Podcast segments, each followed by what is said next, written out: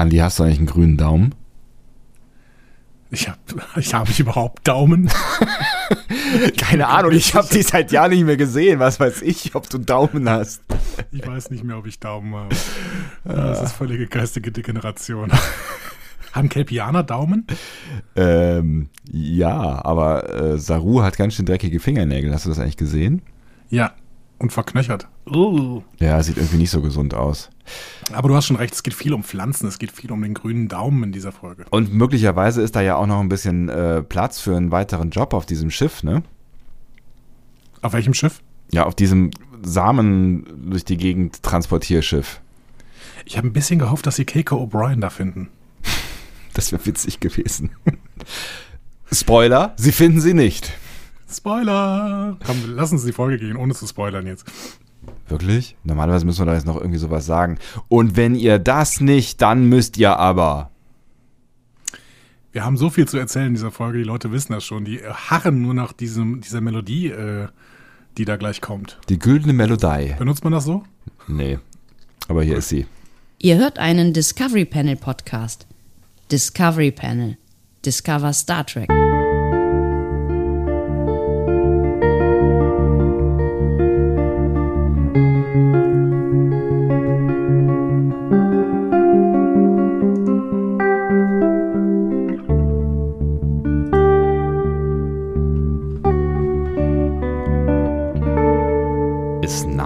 Auch das indische Wort für Brot? Oder heißen diese, diese kleinen Fladenbrote nicht auch so? Lass es mal stehen. Einfach so. Hey, das ist unfair. Warum? Weil ich es nicht weiß. Warum, du hast noch nicht mal äh, herzlich willkommen. Wir öffnen äh, den Podcast oder so. Niemand, niemand kann das nachmachen. Aber Hörst du mir eigentlich zu, wenn ich das tue? seltenst. Nein, ich, ich, dachte, ich dachte ja gerade noch so über, äh, über hier unseren, unseren Cold Open nach und äh, dachte auch darüber nach, wie es wohl hätte besser laufen können, als, als wie es gerade so gelaufen ist. Ähm, und ähm, deswegen kam ich auf Nahen. Aber ist, ist das nicht so? Indisches Brot. Okay, wir haben noch nicht mal begrüßt. Und ich, ah, so Nahen mit zwei A. Wie wird denn unsere Nahen geschrieben? Äh, N-H-A-N. Okay, es gibt also keine, keinerlei äh, Gemeinsamkeiten. Außer dem gleichen äh, Ph- Phonem heißt das so? Stelle ich wieder eine Frage, die, die ich nicht stellen sollte. Können wir bitte über Star Trek reden? Ich habe mich auf diese Folge vorbereitet und nicht auf irgendwelche phonetischen Fachbegriffe oder was auch immer. Ah, ist das schön. I like. Ah. Ah, okay, okay. Also, ich sehe schon, mit dir ist heute irgendwie. Jetzt habe ich Lust auf Brot. Ich habe auf indisches Essen Brot. Äh, Brot. Lust. Oh Gott, das ist schlimm. Herzlich willkommen. Wir öffnen das Discovery Panel feierlich zu einer neuen Folge Star Trek Discovery. Wir befinden uns in der dritten Staffel, sind angekommen bei der fünften Folge und sie trägt den Namen Die Trying. Die Trying? trying. Die Aber die trying. Deutschen sagen die trying. Ja, ich ich finde ich, ich finde es tatsächlich auch so ein bisschen, äh, bisschen befremdlich, diesen Titel. Deswegen äh, zuckte ich kurz. Die Trying. Die Trying. Ähm, das ist auch hier von, von 50 Cent, oder? Get rich or die trying. Echt? Ist das ein 50-Cent-Zitat? Hätte irgendwie Style. Auf dem Panel heute Andreas Dom. und Sebastian Sonntag. Schön, dass ihr mit dabei seid. Und wir äh, haben tatsächlich diese Folge ganz falsch angefangen, weil ihr das Gefühl habt, wir hätten Zeit, über irgendwas zu reden. Wir haben überhaupt gar keine Zeit, weil wir ein pickepacke volles Programm haben, sagt man so. Ne? Wir haben ein pickepacke volles Programm. Huh, wir müssen über so vieles reden und wollten äh, oder wollen oder werden auch ähm, nochmal so ein bisschen Feedback einsammeln, das ihr uns in den letzten Wochen und Monaten geschickt habt. Genau. Äh, das sollte heute die Gelegenheit sein, weil wir ja davon ausgegangen sind, dass wir keine Screener mehr haben für die heutige Folge und für die Folgen danach auch. Äh, dem ist wieder erwarten nicht so. Irgendwann haben wir plötzlich eine E-Mail bekommen, dass wir doch Screener bekommen. Also diese Freunde, unsere Freunde von CBS sind mittlerweile wirklich ganz, ganz dicke Ganz Freunde. dicke Freunde, ganz dicke Freunde. Mann, wir sind, wir sind wie eine, eine große Familie. Wir dürfen uns auch in Corona-Zeiten persönlich treffen. Ich habe Ähm, das Gefühl, wir müssen die irgendwann mal besuchen gehen, wenn Corona vorbei ist. Die Leute von CBS in den USA. Ja. Ich meine, warum nicht? Jetzt, wo die, die USA dann äh, demnächst wieder ein, äh, äh, ein, ein, äh, ja, glaubwürdigen, ich, was will ich denn sagen, ein sympathisch wäre jetzt so ein großes Wort, einen ähm, normalen Menschen als Präsidenten haben, as far as I can see, ähm, kann man sich da vielleicht ja auch wieder reinwagen. Möglich. Jetzt, guck mal, wir sind jetzt wieder top aktuell. Wir können da wieder auf aktuelle äh, Sachen eingehen. Das ne? stimmt, ja. Ähm, ja, Trump hat, Trump hat eben wieder was getwittert. Das hat mich wieder sehr, sehr ratlos zurückgelassen.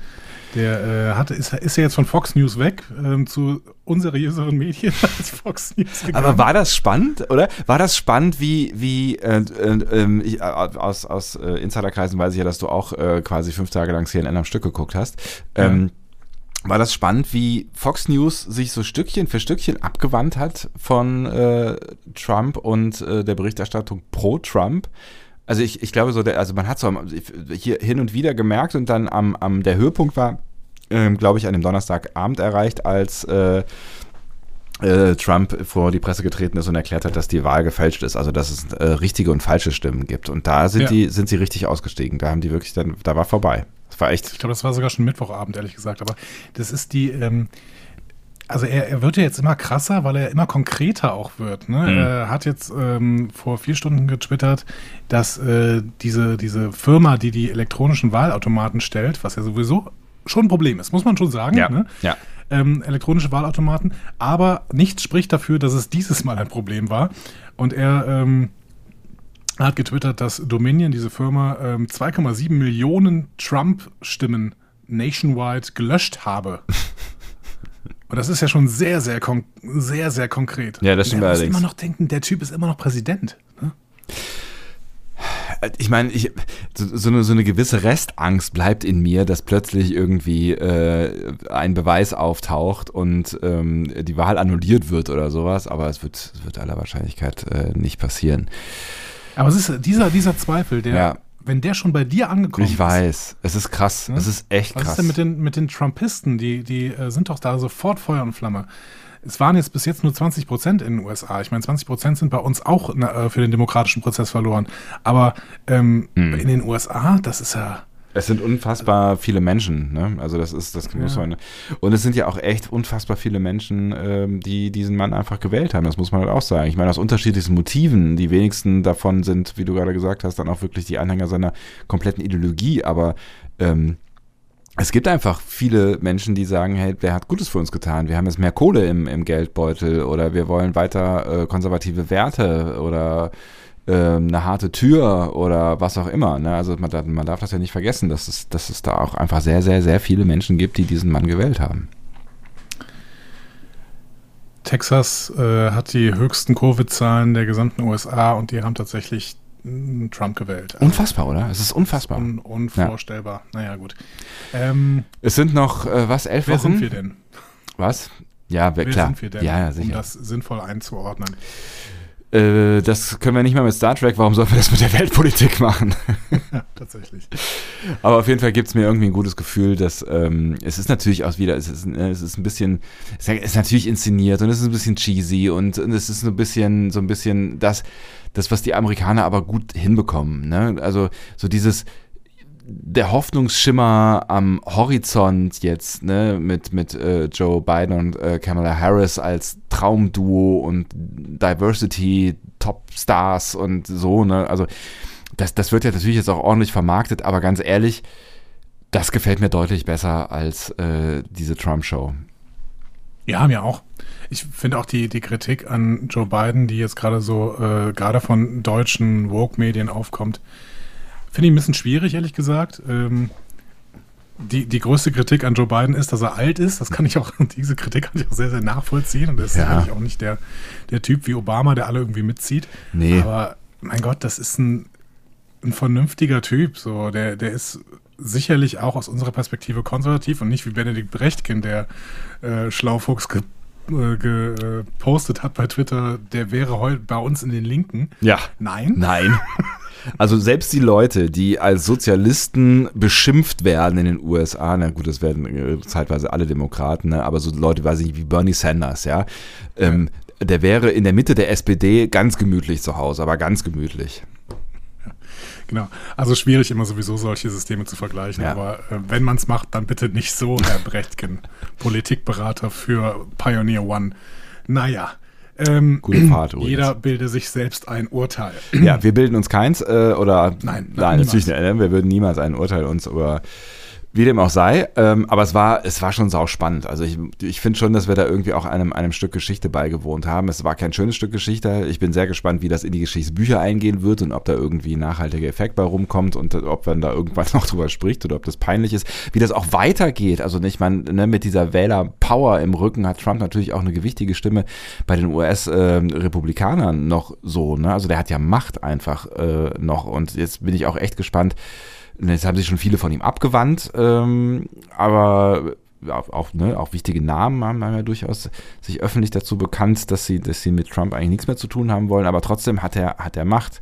Ich glaube nicht, dass er nochmal aufgestellt wird 2024. Das ist ja, glaube ich, so eine Strategie, die so langsam in ihm, in ihm erwächst, äh, hört man aus Kreisen des Weißen Hauses.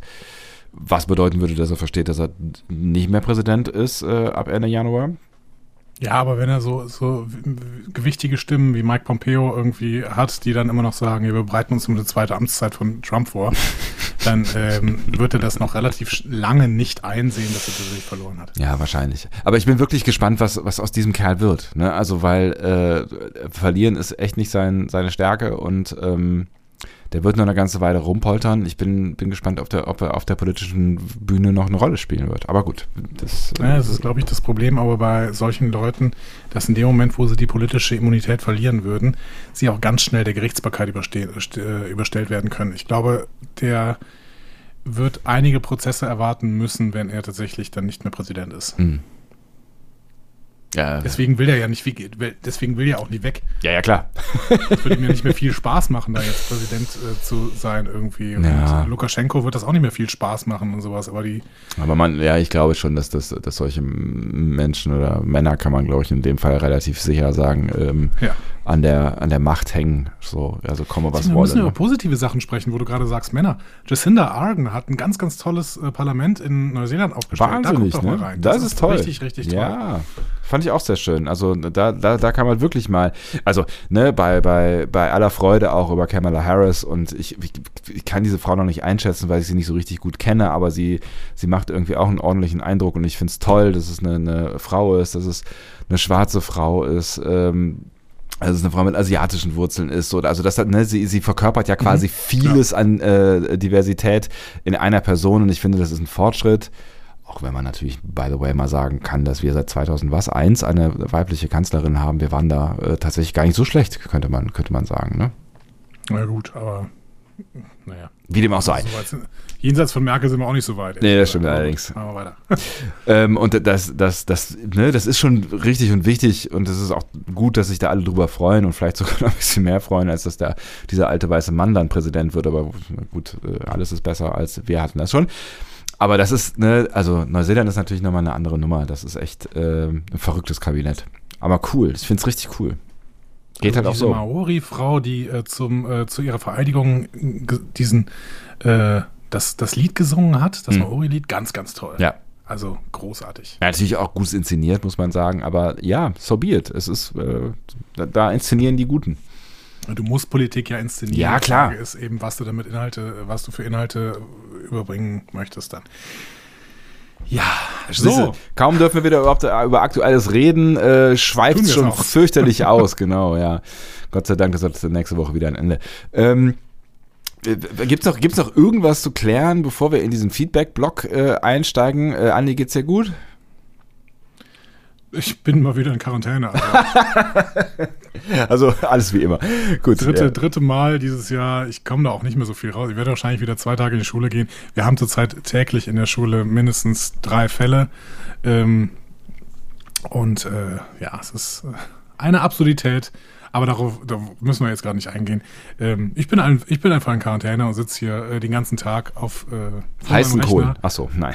vor meinem Rechner und äh, versuche irgendwie äh, aus der Ferne sowas wie Unterricht zu, zu, zu machen, beziehungsweise irgendwie meinen ähm, Dienstpflichten nachzukommen. Ähm, ja. Also ich sitze seit, äh, wir haben jetzt 10 Uhr. Gute, gute Zeit, um ein Discovery Panel anzufangen. Auf jeden. Fall. Ja, wir sind schon mittendrin, Andi. Wir haben schon ganz viel geschafft. Und äh, ich sitze seit 6.30 Uhr hier vor diesem Rechner, ununterbrochen. Ich habe zwischendurch mal kurz ein bisschen was gegessen. Unsinn natürlich. Ne? Ja, Also klar. Ja, Chips und äh, äh, Gummibärchen und so. wie man das halt so macht. Großartig. Ein Hoch auf das Homeoffice. Ähm, dann bin ich beruhigt. Dann äh, äh, können, können wir ja uns äh, mit, mit anderen Menschen beschäftigen, nämlich mit euch. Ja, denn es gab ein großartiges äh, Feedback auf alle Folgen im Prinzip. Und Ja. ich habe jetzt vor allen Dingen mal das Feedback zur letzten Folge angeschaut, weil ehrlich gesagt war die letzte Folge ja auch meine Lieblingsfolge. Und deswegen ähm, hatte ich so ein bisschen äh, Lust, auch vor allen Dingen Feedback zur letzten Folge zu hören. Ähm, aber vielleicht fangen wir mit, mit was anderem an, Sebastian. Der äh, liebe Boris ne, Ja. Hat uns für alle vier Folgen quasi immer so einen kleinen Rant geschickt. Ja. Weil er ist grundsätzlich nicht so richtig zufrieden mit Discovery und ähm, hatte das auch mal irgendwie äh, auf Twitter ausgedrückt. Er ist aber selber Podcaster und dann habe ich mal gesagt, hör mal, du hast da so ein zartes Stimmchen, dann gib uns doch mal irgendwie den Rant der Woche. Ne? Ja. Das hat er jetzt wirklich vier Wochen lang gemacht. Das Problem ist natürlich immer, dass wir das äh, Feedback nicht reinnehmen konnten. Das hatten wir ja vorher gesagt, weil wir diese Folgen quasi vor vier Wochen schon aufgenommen haben. Ja. Ähm, Aber, jetzt geht's. Jetzt geht's. Und Ja. wir haben einen ganz tollen äh, Rant der Woche für die äh, letzte Folge. Und dementsprechend würde ich sagen, wir gehen noch mal in diese Rubrik rein, oder? Ich finde ich super. Finde ich super. Das ist, glaube ich, auch ein ganz guter Startpunkt für alles andere, was da kommt. Äh, äh, Andi? Äh, kurz Kopf einziehen. Der Rant der Woche!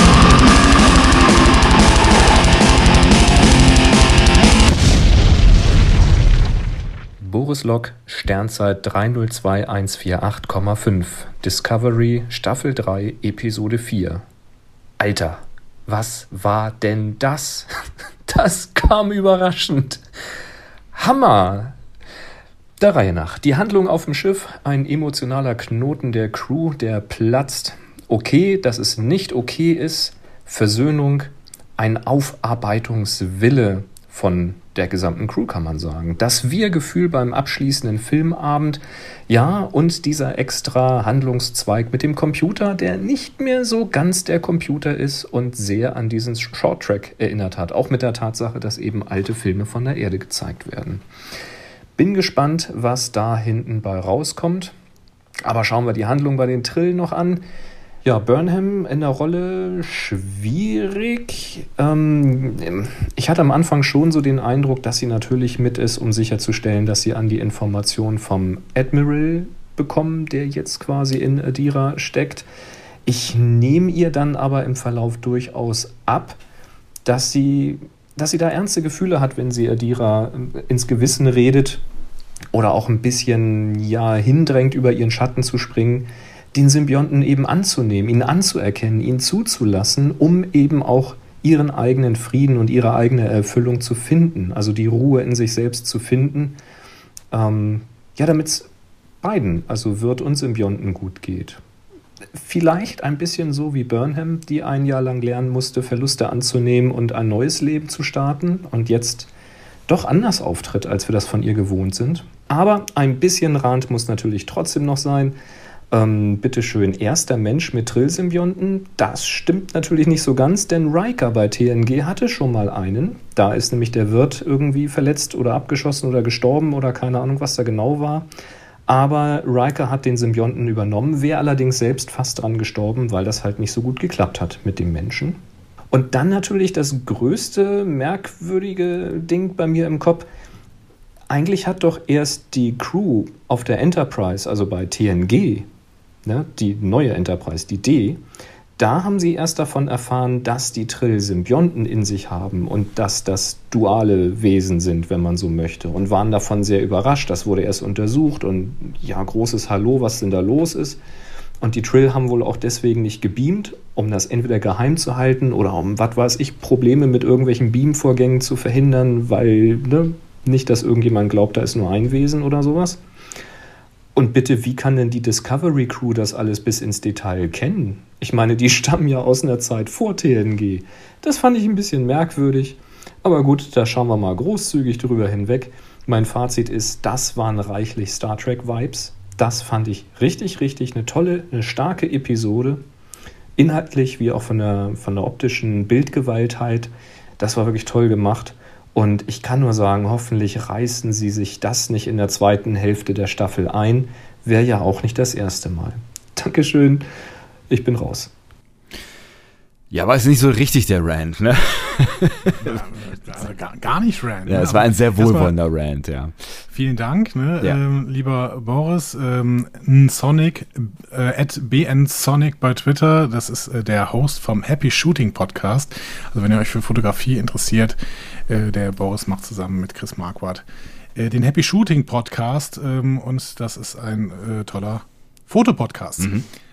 Wenn euch die Stimme gefallen hat, dann könnt ihr da mal reinhören. Aber ich fand tatsächlich, ähm, also wir, wir kennen ja auch die Rants der letzten Wochen. Ja. Da war deutlich äh, mehr drin. Also deutlich mehr Feuer drin. Ja, mehr, mehr rantiger, rantiger, rantiger. Rant oder Rant? Ist es amerikanisch und Englisch? No. It's Rant, or? Bestimmt.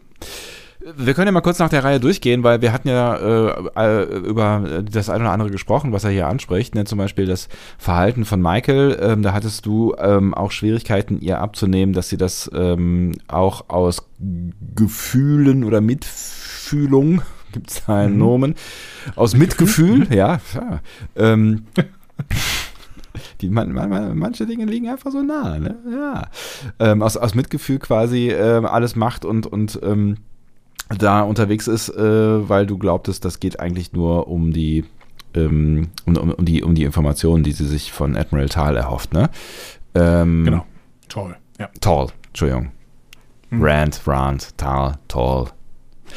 ähm, ja, und er, pff, ich, ich, ich bin immer noch der Überzeugung, dass da schon auch am Ende so ein, so ein bisschen ähm, Michael drin ist, so ein Mitgefühl und auch so dieses, was Boris gerade auch gesagt hat, so dieses Gefühl von, ich, ich äh, habe vielleicht auch was Ähnliches durchgemacht und ich kann da, kann da schon auch irgendwie empathisch mitgehen. Hast, hat das nochmal in dir gewirkt oder? Ähm?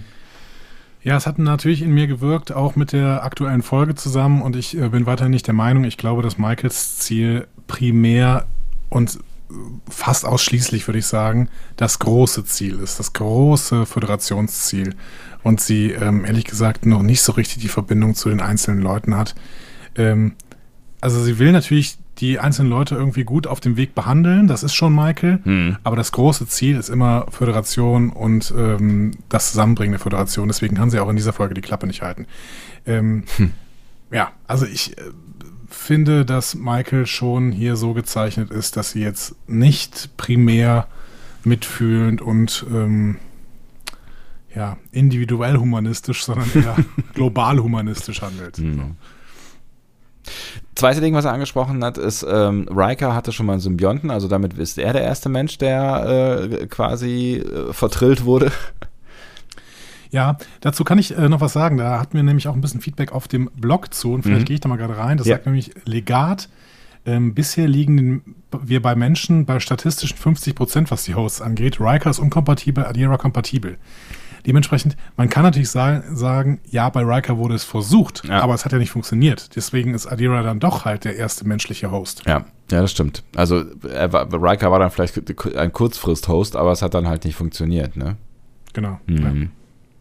Was sagst du zu ähm, dem Wissen der Discovery Crew über die Trill? Ähm, ja, wir haben ja natürlich diese Allerklärung, ne? Die Allerklärung, mit der natürlich Leute, die ähm, ein, ein differenziertes, ausdifferenziertes Drehbuch haben möchten, äh, nicht zufrieden sein werden. Aber die Allerklärung sind die Sphärendaten. Ja, ist klar. Ja, ja. Ne? Aber das Sphärendaten klang, können wir halt alles äh, machen. aber es klang nicht so, als hätte jemand mal kurz in den Sphärendaten unter Trill nachgeschlagen, sondern es klang schon so ein bisschen so, als äh, wäre es nicht total neu, dass es die Trill gibt, ne? Ist das so? Ich habe immer das Gefühl, dass, äh, dass Saru sogar, sowas gesagt hat mit den Sphärendaten. irgendwie. Mhm. Aber vielleicht habe ich das verdrängt. Und die werden natürlich immer wieder aufgerufen, klar. Also wenn, wenn ich doch ne, wenn ich doch Wikipedia quasi in meinem Computer habe, dann rufe ich das doch auf. Spheripedia. Ja, Spher Spheripedia. danke. Ja, okay, damit kannst du es natürlich erklären. Du hast, hast du schon vollkommen recht, ja.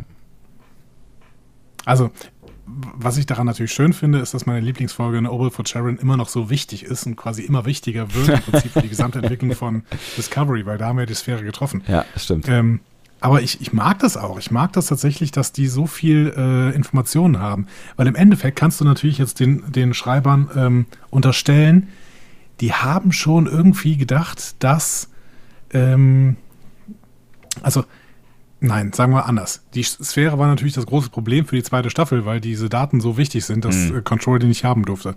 Aber die Sphären sind jetzt, äh, die Sphärendaten sind jetzt natürlich auch eine große Chance für die dritte Staffel in Gemeinschaft irgendwie äh, mit dem äh, Sporenantrieb, denn die Discovery braucht ja Alleinstellungsmerkmale. Hm. Und neben dem Sporenantrieb sind das ganz klar die Sphärendaten, Ja. weil die Sphärendaten sind tatsächlich dann auch noch mehr, als die Föderation in tausend Jahren bekommt, ne? weil es einfach ein, ein riesiges Archiv von hunderttausend Jahren ist, Ja. das die Sphäre da zusammengesammelt hat. Ja, Das haben wir ja auch jetzt in der aktuellen Folge gesehen, dass es durchaus ein Gewicht hat, ne? Ja, Mhm. genau. Okay, ähm, sollen wir uns dann weiter durchs Feedback durcharbeiten oder willst du noch mit irgendwas Schriftlichem weitermachen? Ja, ich mache mal mit Schriftlichen weiter. Ja. Der, Äh, TK äh, 37 ähm, schreibt zum Continuity-Problem. Bei einer Traumatisierung wie nach dem Zeitsprung passiert es normalerweise, dass man zunächst eine Zeit einfach weiter funktioniert, auch um die Traumatisierung zu verdrängen, bevor es einen voll erwischt. Diese Entwicklung ist mit Folge 3 und 4 eigentlich ganz gut umgesetzt worden. Sie hätten allenfalls etwas mehr innere Handlung bei den Charakteren zeigen können, sagt er. Hat er einen Punkt, finde ich. Ja. ähm, dass, dass man äh, vielleicht eine Zeit lang diese Traumatisierung nicht sieht. Das entbindet aber nicht äh, die Notwendigkeit zu zeigen, warum Stamets nicht mehr blutet. Ja, da kann man halt nur irgendwie wirklich nur sagen, okay, der war halt irgendwie 20 Minuten in der Behandlung oder sowas und dann ist vielleicht offensichtlich wieder gut. Aber es ist schwierig, es bleibt, es bleibt eine schwierige Kiste, ja. Sebastian, hat denn bei dir die Bounce-Theorie noch ein bisschen in deinem Kopf gewirkt? Ja, schon irgendwie. Ich bin, ich bin immer noch ein bisschen vorsichtig skeptisch, aber sie ist, es ist, ja, sie ist schon faszinierend. Wir haben da so ein bisschen Feedback zu bekommen. Ja. Ähm, äh, Steff und Stonina äh, sagen im Prinzip dasselbe. Ich zitiere mal äh, Steff, die findet die Bounce-Theorie spannend, hat aber Bedenken wegen der Schuld von Stamets und Tilly. Ja, das fand ich auch Deswegen ganz sind- spannend, ja.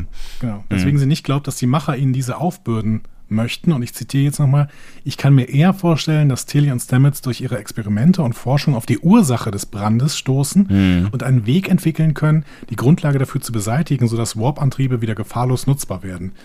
So oder so bin ich super gespannt, wie es weitergeht.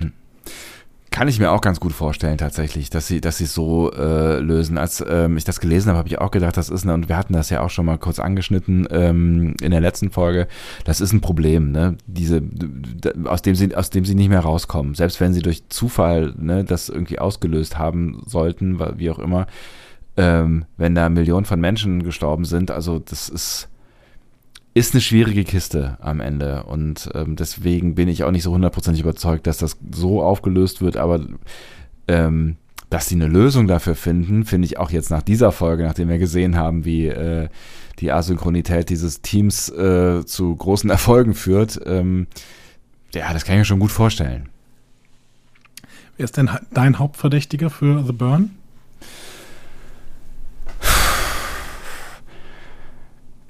I don't know. Vielleicht ist es ja auch wirklich, ähm, wirklich irgendein Unfall gewesen. Hm. Aber ähm, ja, so, so weit bin ich in meinen Gedanken noch nicht.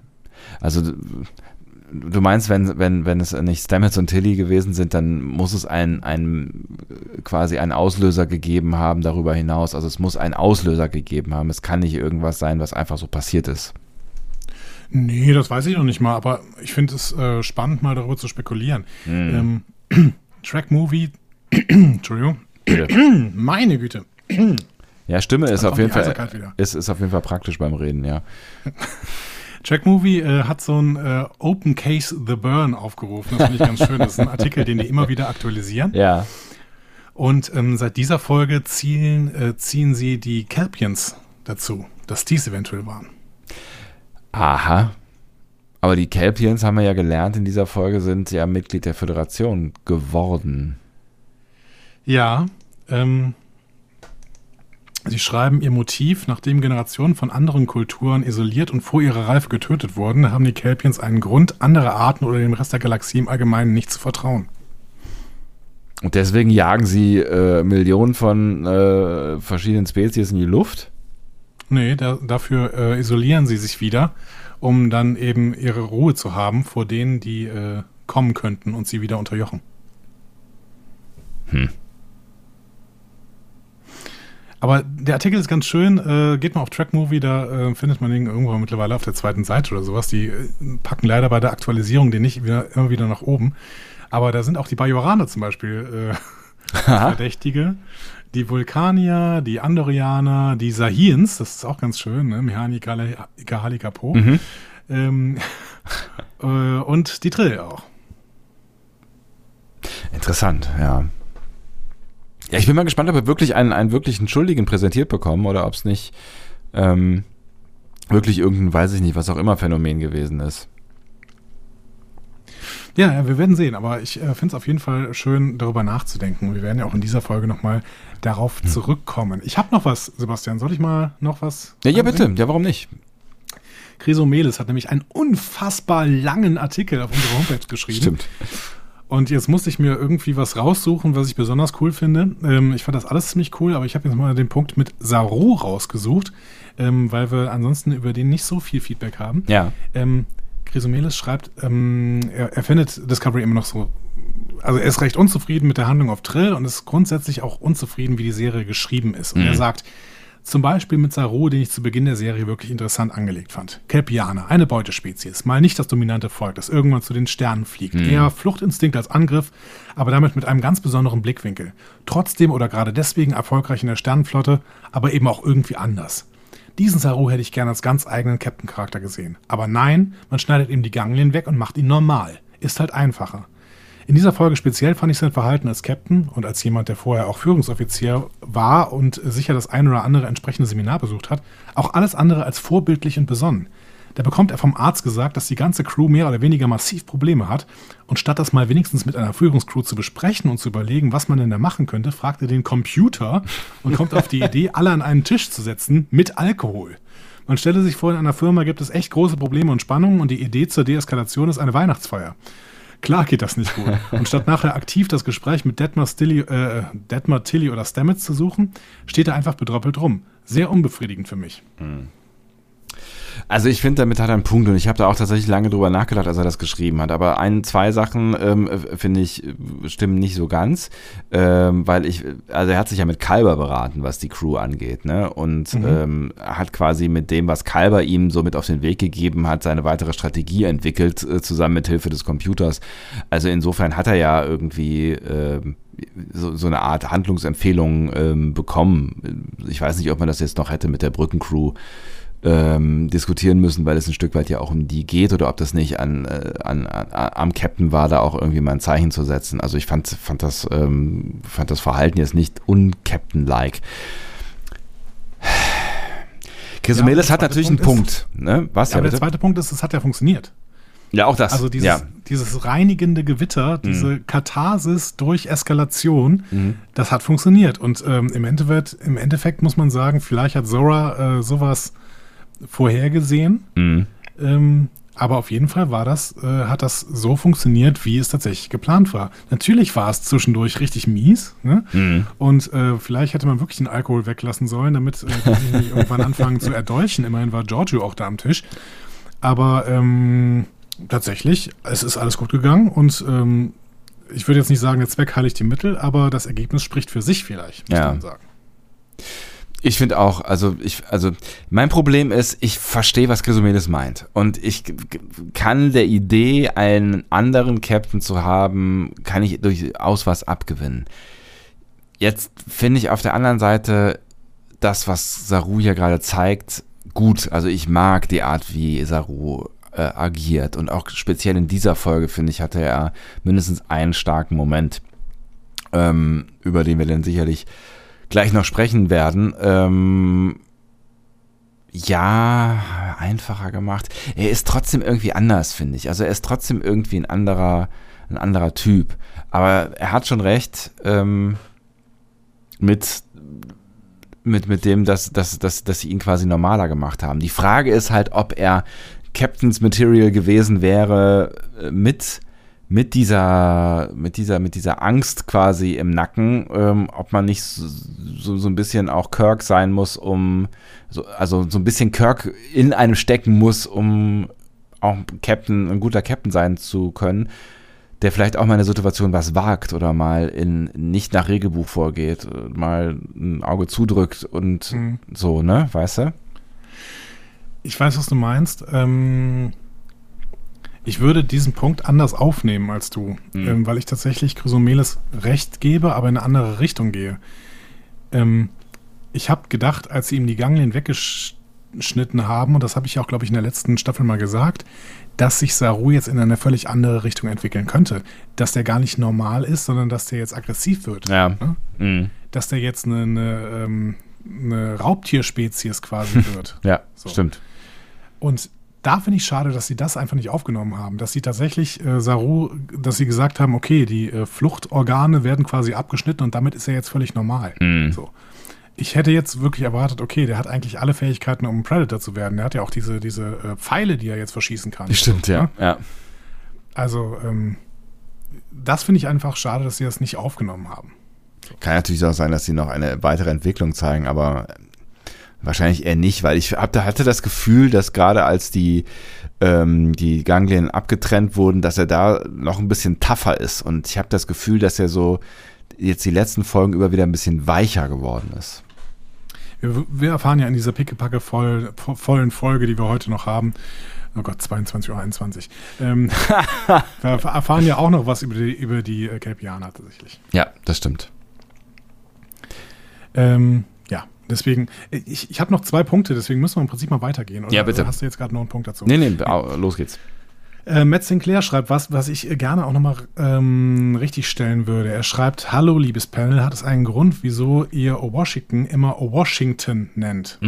Ich dachte dadurch ewig, dass sie wirklich so heißt. Ist es nicht gerade der Sinn von einem diversen Cast, dass man auch für uns ungewohnte Namen etabliert und man macht diesen Effekt nicht obsolet, wenn man die Namen dann doch wieder vereinfacht einfacht oder, oder übersehe ich etwas? Ähm, da würde ich gerne nur äh, klarstellen, wenn ich das irgendwie so wie O Washington ausgesprochen haben sollte, dann war es ein Fehler von mir, denn ich versuche immer O Washington zu sagen. Weil ähm, so wird sie, glaube ich, ausgesprochen. Also so äh, hat So- das zumindest Lorca in der ersten äh, Staffel gemacht. Und seitdem habe ich versucht, das äh, durchzuziehen. Davor habe ich sie immer Obo Shacken genannt und das ist, glaube ich, falsch. Ja, daran, erinnere ich mich auf jeden Fall noch, ja, aber ich äh, wär, wäre jetzt mit dir mitgegangen und äh, hätte das ähnlich so gedacht. Aber äh, ja. Dass wir, dass wir, dass wir, also wenn wir Washington gesagt haben, dann äh, mehr, mehr Culpa, aber ähm, es ist nicht so weit davon entfernt, sagen wir mal so. Genau, es ist genau phonetisch. Ja. da sind wir wieder. Ja, ja, Es ist nicht so weit von entfernt, aber das T äh, versuchen wir tatsächlich nicht zu sagen. Also wenn das irgendwann mal passiert ist, dann war es ein Fehler von uns. ja. Ähm, und ich habe noch einen Punkt Ja. von äh, Benjamin, nämlich der versucht eine Frage zu beantworten, die wir uns äh, die ersten drei Folgen, glaube ich, gestellt haben und in der vierten irgendwie nicht mehr, oder doch in der vierten, glaube ich, auch. Das schreibt er auch. Ähm, hallo ihr Lieben, da ihr in der Dinner-Szene die Frage nochmal aufgeworfen habt, wer eigentlich weiß, dass Giorgio aus dem Spiegeluniversum stammt, möchte ich meinen entsprechenden Beitrag zur zweiten Folge nochmal etwas ergänzen. Ich bin der Meinung, dass da Leute am Tisch saßen, die eigentlich nichts davon wissen dürften. Schauen wir uns das doch mal an. Erstens, Saru, der weiß Bescheid, der war damals im Transporterraum, als Burnham und Giorgio an Bord gebeamt wurden und Giorgios erste Worte an ihn waren, auf die Knie, Sklave. Ja. So. Äh, zweitens, Tilly weiß Bescheid. Sie wurde in der letzten Folge der ersten Staffel eingeweiht, als es auf die Mission auf Kronos ging. So. Drittens, Stamets und Kalber müssten Bescheid wissen. Die waren beide während der Zeit im Spiegeluniversum, zumindest zu einem großen Teil, im Myzel-Netzwerk.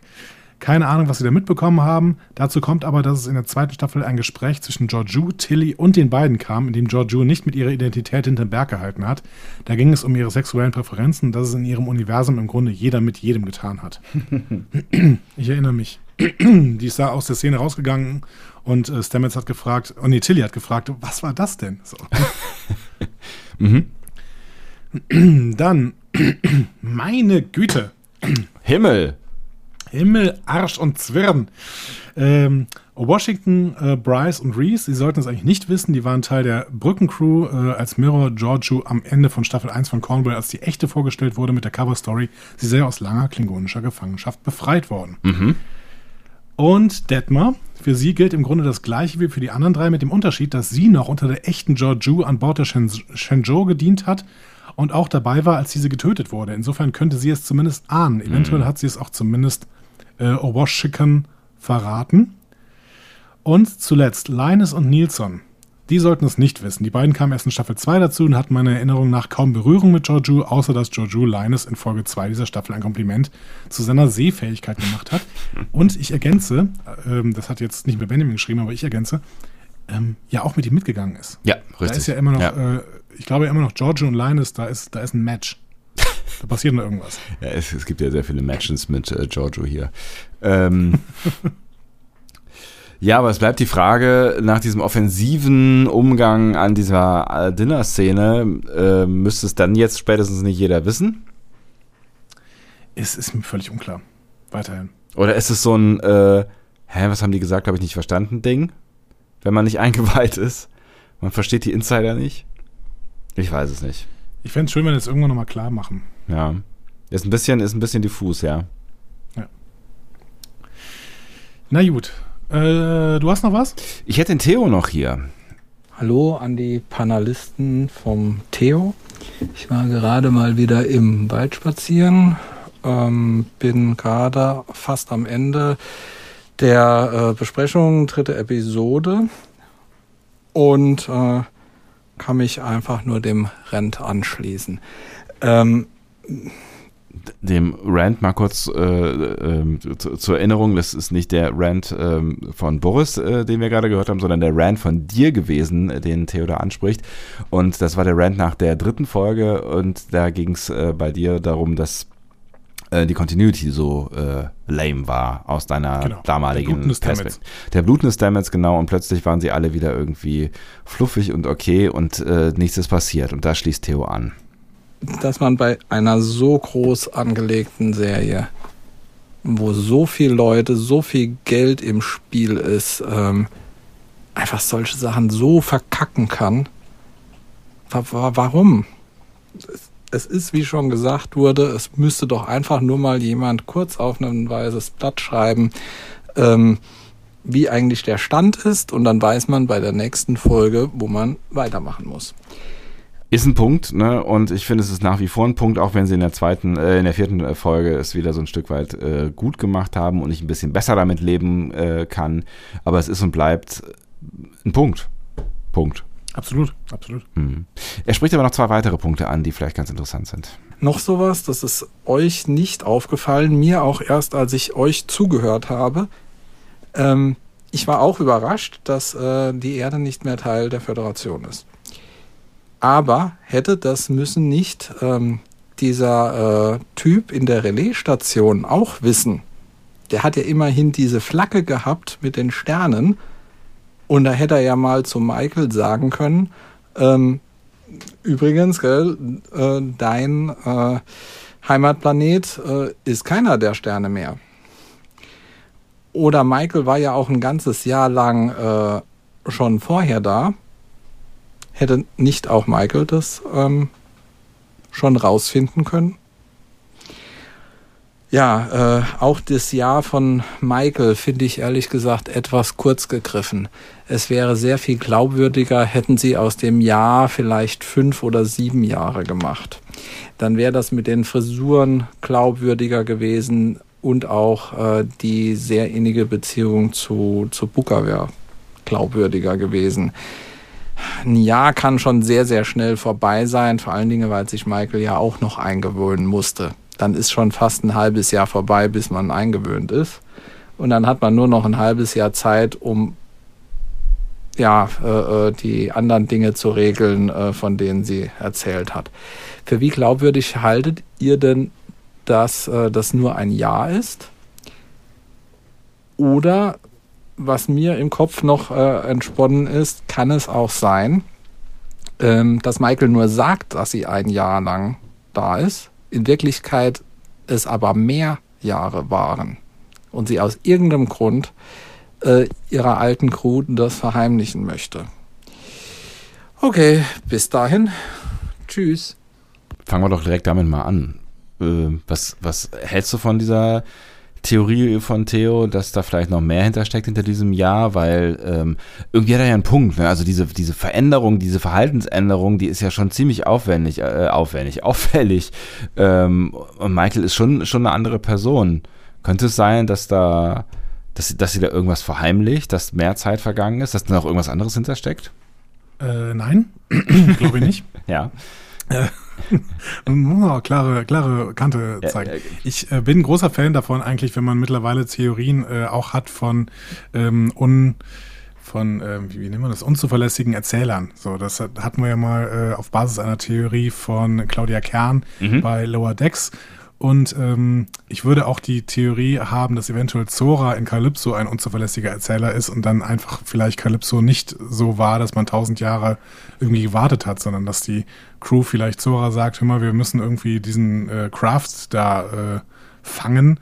Äh, tu doch mal so, als würde es schon zehn, als würde es schon tausend Jahre hier rumhauen oder sowas. Diesen Halbsatz, Theorie, diesen, genau, diesen Halbsatz, den, den müsst ihr euch jetzt kurz nochmal äh, in den Kopf rufen und legt ihn mal zur Seite und denkt da nochmal drüber nach, wenn ihr im Moment Zeit habt, weil den hat Andi mir auch so zwischen Tür und Angel jetzt die Tage irgendwann äh, mal mitgegeben und ich finde ihn ganz schön spannend. Ja.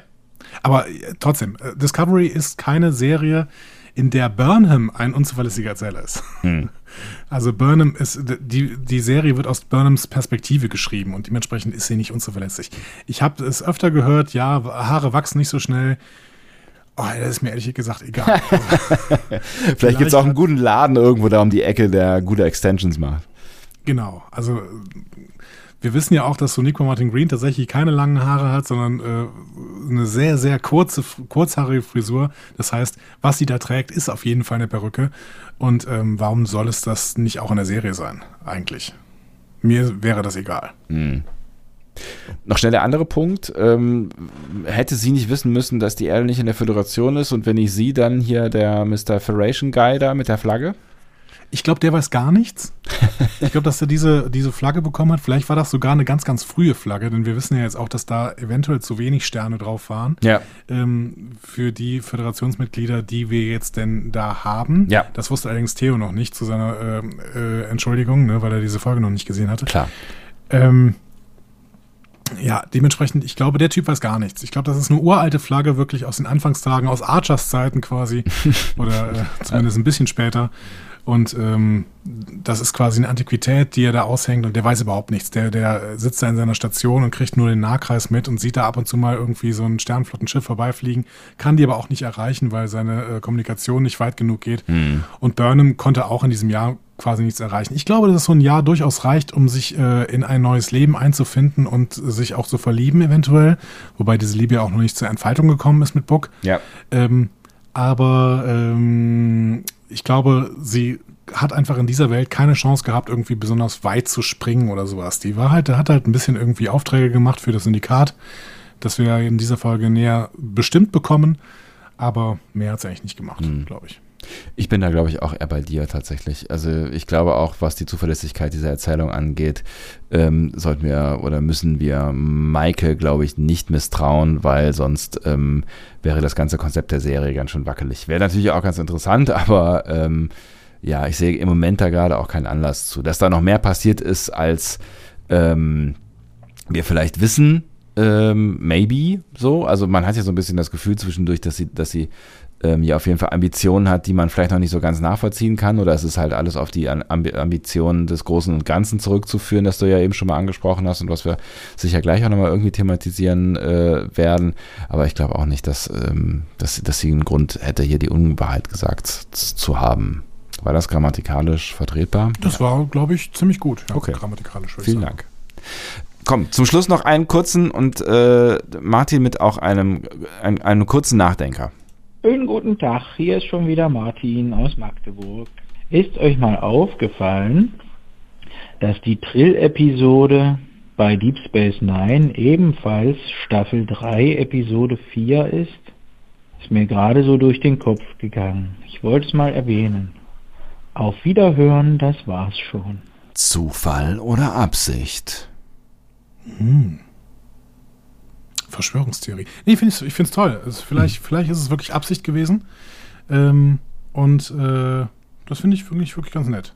Ja, wäre wieder ähm, ein, ein Beweis dafür, dass auch wenn es hier und da mal ein bisschen lazy zugeht, und vielleicht ist das ja auch irgendwie irgendwas, worüber sie sich bewusst sind, wenn sie irgendwie sowas machen wie in der nächsten Folge stehen alle wieder da und keiner blutet mehr, weil sie sagen, da, da, kommen, da kommen die Zuschauerinnen und Zuschauer schon irgendwie mit klar.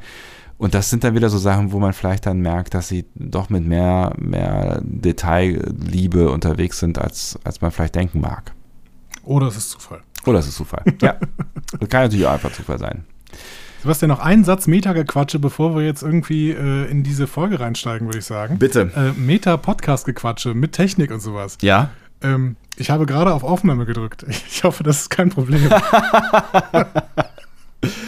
Äh, dann entschuldige ich mich an dieser Stelle bei euch dafür, dass es bei Andy äh, an ein, zwei kleinen Stellen leicht gegrisselt hat, aber ich glaube, ähm, das war einigermaßen zu überstehen. Gott sei Dank. dann dann fange ich jetzt an, ja? Nach anderthalb Stunden, ich wollte mich gerade eigentlich nur nachgucken, wie lange wir schon aufnehmen. Ja. Gefühlt anderthalb Stunden. Ja. So lang war die Vorrede noch nie, glaube ich. Aber ähm, hey, wir Da- haben ja Zeit. Wir haben ja Zeit. Wir haben kein Leben, wir haben Zeit. Ihr habt Zeit. Was wollt ihr auch sonst irgendwie machen? Und äh, ein Podcast zu streamen ist übrigens auch viel besser für diese Welt, als wenn ihr stattdessen in diesen drei Stunden, die ihr jetzt gerade, äh, das, das, äh, also dieses, diese, diese Folge hier, also zum Teil gehört und hören werdet, habt, wollt. Das war grammatikalisch eine Katastrophe. Wow. ähm, könnt, könnt, könnt ihr energieeffizient quasi mit uns unterwegs sein, Energie sparen. Äh, ich hatte heute ein, äh, wie du merkst, ein Gespräch darüber, dass ähm, das Netz so viel Energie äh, kostet und die EU-Kommission jetzt äh, was dagegen tun möchte, dass wir alle 4K gucken, obwohl wir HD-Fernseher haben oder sowas. Also denkt daran, Podcasts sind gut, Netflix in 4K ist schlecht. Fürs Klima, ne? Fürs Klima. Sonst, Aber Discovery sieht in 4K schon ziemlich gut aus. Ja, man kann nicht alles Discovery haben. überhaupt in 4K? Weiß ich, Ich nicht. weiß es auch nicht. Ich glaube, HD Naja. reicht da schon. So, Die Trying Ja, äh, wurde geschrieben, wir rasen da jetzt mal durch. ja, bisschen, bitte. ja? Komm, mach mal hier. Wurde geschrieben von James Duff und Sean Cochran. Die haben zumindest die Geschichte geschrieben. Sean Cochran hat dann auch das Drehbuch geschrieben. Ähm, den kennen wir seit der ersten Staffel, ähm, ist im festen Autorenstab von Discovery ähm, und hat tatsächlich zusammen mit Michael Chabon den Short Track Calypso geschrieben. Ähm, und ich kann schon mal sagen, ich finde, dass er hier wirklich Erstaunliches vollbringt in dieser Folge, aber dazu später mehr. Äh, der der äh, war vorher Produktionsassistent oder Producer für verschiedene Serien, Lipstick Jungle, Mercy, Off the Map, GCB, Revenge. Hat für Jonathan Frakes schon Despite Yourself in der ersten Staffel und New Eden in der zweiten Staffel geschrieben. Also was heißt für Jonathan Frakes? Der Ja. hat da Regie geführt bei Ja. den beiden Episoden. Äh, genau, und äh, ist so ein bisschen ein Hoffnungsträger, der Sean Cochran, für den äh, Writers Room, weil er tatsächlich äh, einen sehr, sehr guten Ruf hat. So. Das äh, gilt auch für James Duff, der zusammen äh, mit ihm hier gearbeitet hat. Ähm, der war Executive Producer der zweiten Staffel, nachdem Gretchen Burke und Aaron Harbards dort gegangen wurden. Und ist auch Executive Producer von Picard. Ähm, hat vorher The Closer und Major Crimes entwickelt, klassische Polizeiserien. Major Crimes ist die Nachfolgeserie von The Closer. Ähm, und äh, Duff hatte vorher auch schon Track-Erfahrung. Als einer der wenigen Schreiber, die wir wirklich haben. Der hat nämlich Fortunate Son die Episode bei Enterprise geschrieben. Ist also quasi sein zweiter, ähm, äh, beziehungsweise jetzt hier sein dritter Writing Credit für Star Trek, ähm, weil er ja dann äh, in der Nee, was hat er denn geschrieben? Er hat irgendwas noch geschrieben in der zweiten Staffel. Mist, was hat er denn da geschrieben? Ich glaube, ähm, es war äh, Perpetual Infinity. Ähm, Das weißt du besser als ich. genau, und die Fortunate Son von Enterprise war auch eine ganz gute Folge. Da äh, trifft Travis auf seine Vergangenheit auf einem Frachter, der von Nausikaanern angegriffen worden ist. Und da hat Lever Burton Regie geführt. Ach, also Duff ist im Game, der ist im, der ist im Star Trek Game. Ja, so, der ja. kennt sich gut aus. Ähm, Regie geführt hat Maya Virvilo, die kennen wir auch schon, kroatischstämmige US-amerikanische äh, Regisseurin. Mhm. Ähm, war vor allen Dingen als Editor unterwegs, ähm, hat Regie-Credits bei ein paar Serien gesammelt aus dem CBS-Pool. Das heißt, die ist quasi ähm, CBS-Hausregisseurin. Ähm, bei Star Trek hat sie angefangen mit dem Shorttrack Runaways. Ne? Mechani, Kali, Capo und so. Und hat dann in der zweiten Staffel Perpetual Infinity gemacht. Äh, deswegen, ich bin mir ziemlich sicher, dass James Duff die mitgeschrieben hat damals. Ähm, bei Picard hat Maya Virvilio auch einen Zweiteiler gemacht, also beziehungsweise zwei Episoden, nämlich The Impossible Box und Broken Pieces. Das waren die beiden Folgen rund um Nepente. Ja. Also die vor Nepente und die nach Nepente. Ja, die waren nicht so schlecht, aber ähm, es waren jetzt auch keine Glanzlichter bei Picard. Denn dieses Glanzlicht liegt ja vor allen Dingen zwischen diesen beiden Folgen. Richtig. Vor allen Dingen war doch da äh, vor die, äh, hier, es war doch hier die Folge mit, ähm, äh, na, hm? Mit Seven und so weiter und äh, dem, dem Brutalo-Einstieg. Ähm, nee, Oder war das glaub eine ich davor? nicht. Du meinst jetzt Stardust City Rack? Ja, Stardust Das City Rack. Ah ja, genau, das war eine davor. Du hast recht. The Impossible Box war die Folge, ähm, in der ähm, äh, ich habe den Namen vergessen. Wie heißt denn der Typ nochmal? Der Romulaner. Äh, ui. Ja, ordentlich, ne? Also der Jadwasch Romulaner, spielt mit dieser Impossible Box rum und ähm, äh, schafft es wahrscheinlich, äh, schafft es da quasi Soji ähm, fast umzubringen. Ja. Aber nicht ganz. Hä? Was ist denn der Name hin? Das ist ja geil. Und äh, in Broken Pieces wird ähm, Alison Pills Charakter überführt des Mordes. Oh Gott. Wir sind ziemlich weit gerade von Picard entfernt. Wir haben diese Serie vollständig verlassen, aber echt, ja. Ähm, gut, aber das wird, das wird sich wieder ändern. Das wird sich alles wieder ändern. Das ist ja geil. Genau. So, und jetzt gehen wir in die Folge rein, ja? Ja, komm, voll. Bevor wir uns weiter über Picard blamieren. Ja. Szene 1, was bisher geschah. Wir sehen Burnhams Absturz, ihr erstes Zusammentreffen mit Aditya Sail. Äh, dann die Geschichte von Adira Tall, in der deutlich gemacht wird, dass Senator sie zur Föderationsbasis führen kann, was Adira dann schließlich auch gegenüber Burnham tut. Und wir sehen noch Erinnerungen von Nahen an den Tod von Ariam und wie sie erst kürzlich Georgiou davon erzählte.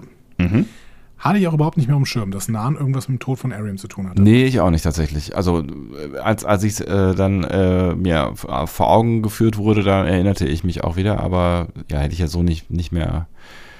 Äh, also äh, hätten sie mir das nicht gezeigt, hätte ich mich ein bisschen gewundert über das eine oder andere dieser Folge. An diese Folge, in der Ariam äh, gestorben ist, da erinnere ich mich echt wie an, also das ist für mich im Nachhinein quasi eine, was in einem Computerspiel. So. Mhm. Sie sind in dieser, äh, in dieser Raumstation und dann müssen sie irgendwie versuchen, Ariam auszuschalten, äh, die da als Predator quasi durchläuft. Ja. Ja, das stimmt schon, da ist, da ist was dran, ja. Naja, aber äh, irgendwie die Mitte der zweiten äh, Staffel war wirklich ein bisschen sehr crappy teilweise. Ja, es war nicht alles, äh, alles Gold, was glänzt.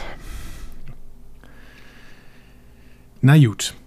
Aber dann würde ich sagen, gehen wir jetzt äh, in die Episode rein, denn äh, da ist sehr viel Gold, das glänzt. Oh, hört, hört. Vor allen Dingen schon in dieser ersten Szene, die wir hier quasi sehen. Ja. Saru freut sich nämlich auf die Ankunft am Föderations- und Sternflottenhauptquartier. Ähm, Ja, Burnham nicht auch, nur die nämlich gerade zu ihm. Mhm. Ähm, sie möchte aber auch gerne auch Antworten über den Verbleib ihrer Mutter haben. Ja, weil sie hat nämlich ein Geschenk. Sie hat noch jemanden, den sie suchen kann, sagt Saru dann auch. Ne? Also sie hat noch jemanden, auf den sie hoffen kann. Ähm, ja, ihre Mutter halt. Ne? Ja, ja, genau.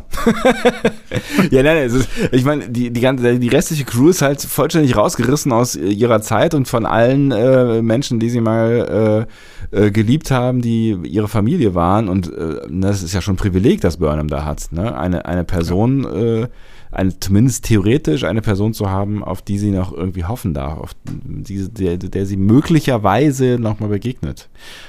Ich wusste nur gerade nicht, was du als Geschenk meinst, aber du meinst, es ist ein Geschenk für Burnham, dass sie die, ihre Mutter noch hat. Ja? Genau, dass sie, dass sie die Hoffnung Okay. noch hat. Ich glaube, sowas formuliert auch Saru in der Ich hatte Richtung. gerade verstanden, dass Burnham noch ein Geschenk für ihre Mutter hat. das, habe ich denn da nicht mitbekommen? Und denk dran, du hast ja auch noch das Geschenk von deiner Mutter. Ja, aber ich hatte die Mutter ganz vergessen. Ich hatte wirklich ganz vergessen, dass Gabriel Burnham ja vielleicht noch leben könnte. Ja, und ich glaube auch, die haben das aus einem Grund hier nochmal aufgeworfen. Also natürlich, also ne, vermutlich werden wir ähm, sie wiedersehen oder zumindest noch irgendwas über ihre Geschichte erfahren. Ähm, gib mal eine Wahrscheinlichkeit von 1 bis 100 äh, an, ähm, dass Gabriel Burnham was mit The Burn zu tun hat.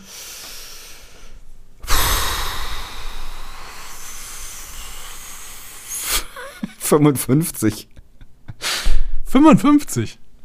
Das ist ja mehr als äh, die Kann- Hälfte. Ja, äh, 50 wer kann sein oder kann nicht sein. 55 ist so, ja, kann vielleicht schon irgendwie sein. Aber vielleicht auch nicht.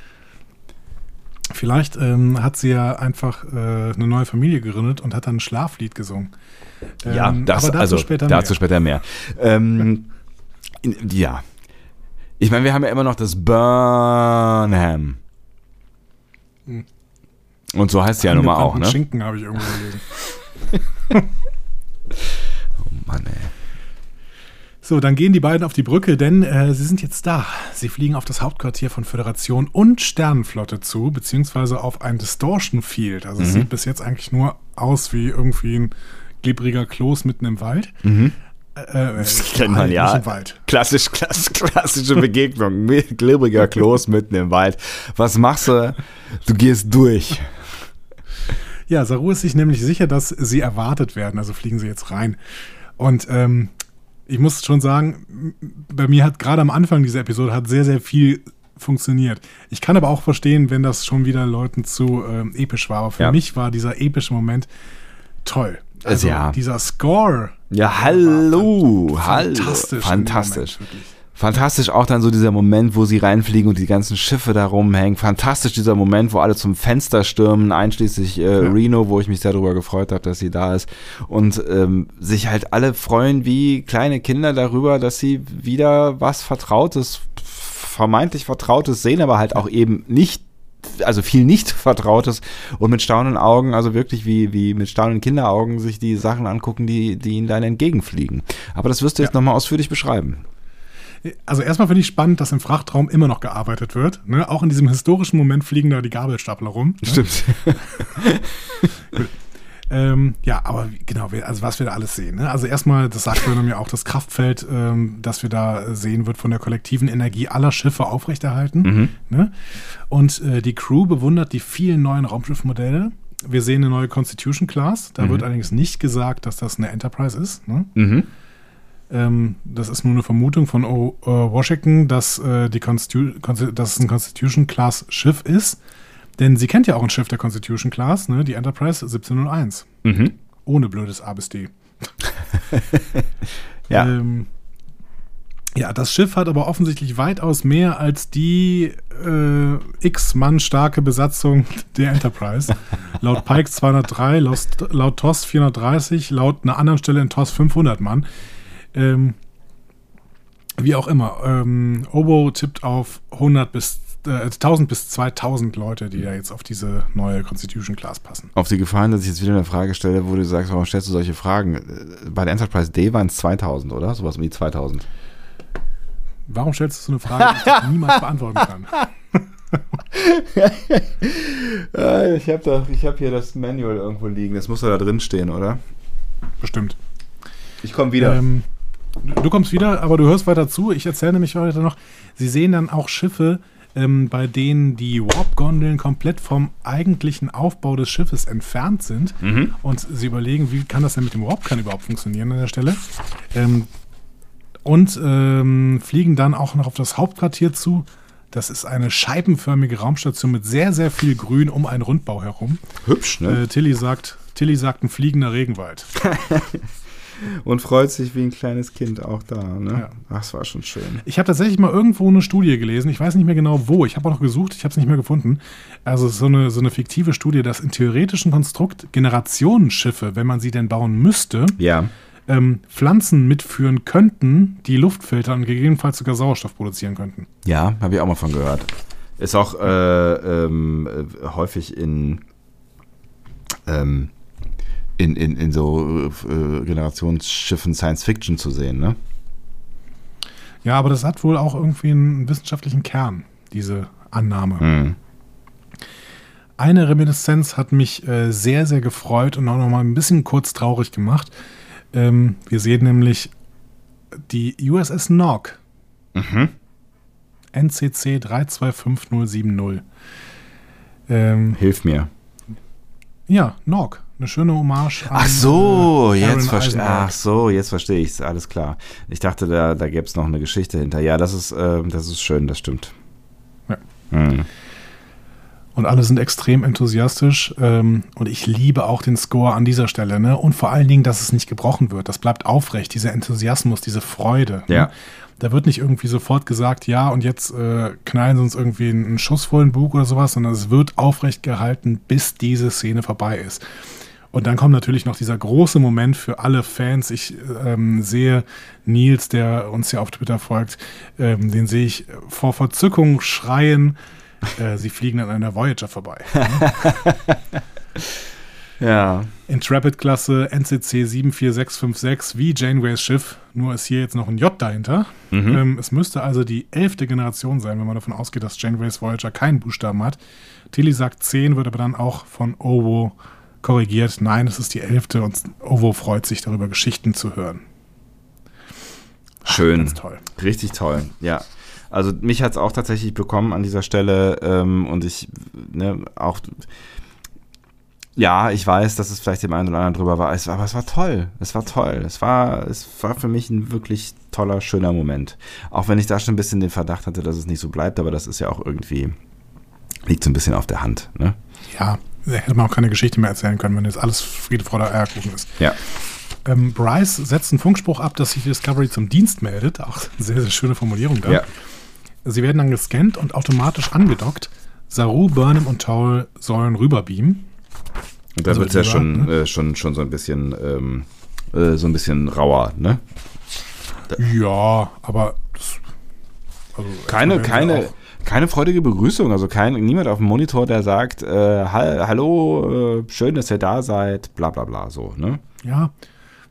Aber ich glaube, das hatten sie auch nicht so richtig erwartet, denn äh, die werden ja dann rüber gebeamt und ich finde dann auch diesen Moment, wie die Brückencrew dann quasi trotzdem so unfassbar glücklich ist und quasi vor Glück so halb umfällt. Ja. Also, das haben die auch äh, toll gespielt, alle, finde ich. Und ich hatte da eine absolute Gänsehaut, ähm, weil das so optimistisch freudestrahlend an der Stelle war irgendwie. Und auch ein großer Crew-Moment, ne? Das fand ich auch so toll in dieser, dieser ganzen Szene, dass es so ein, so ein großer Crew-Moment ist und die sich auch miteinander darüber unterhalten, was sie da sehen, was ich auch geil finde, dass sie sich mal miteinander unterhalten und nicht nur immer irgendwie über einen äh, Führungsoffizier quasi hinweg. Ja. Richtig toll.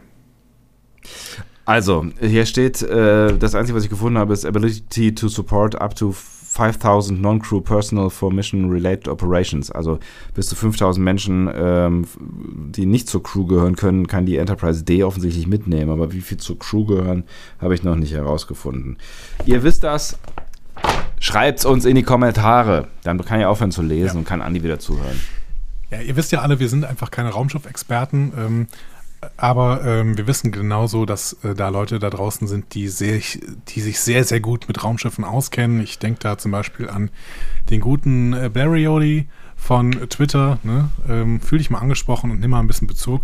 Erzähl uns mal ein bisschen ähm, was über die Raumschiffe, diese offenen Fragen, die hast du ja quasi gerade vor dich gelegt bekommen.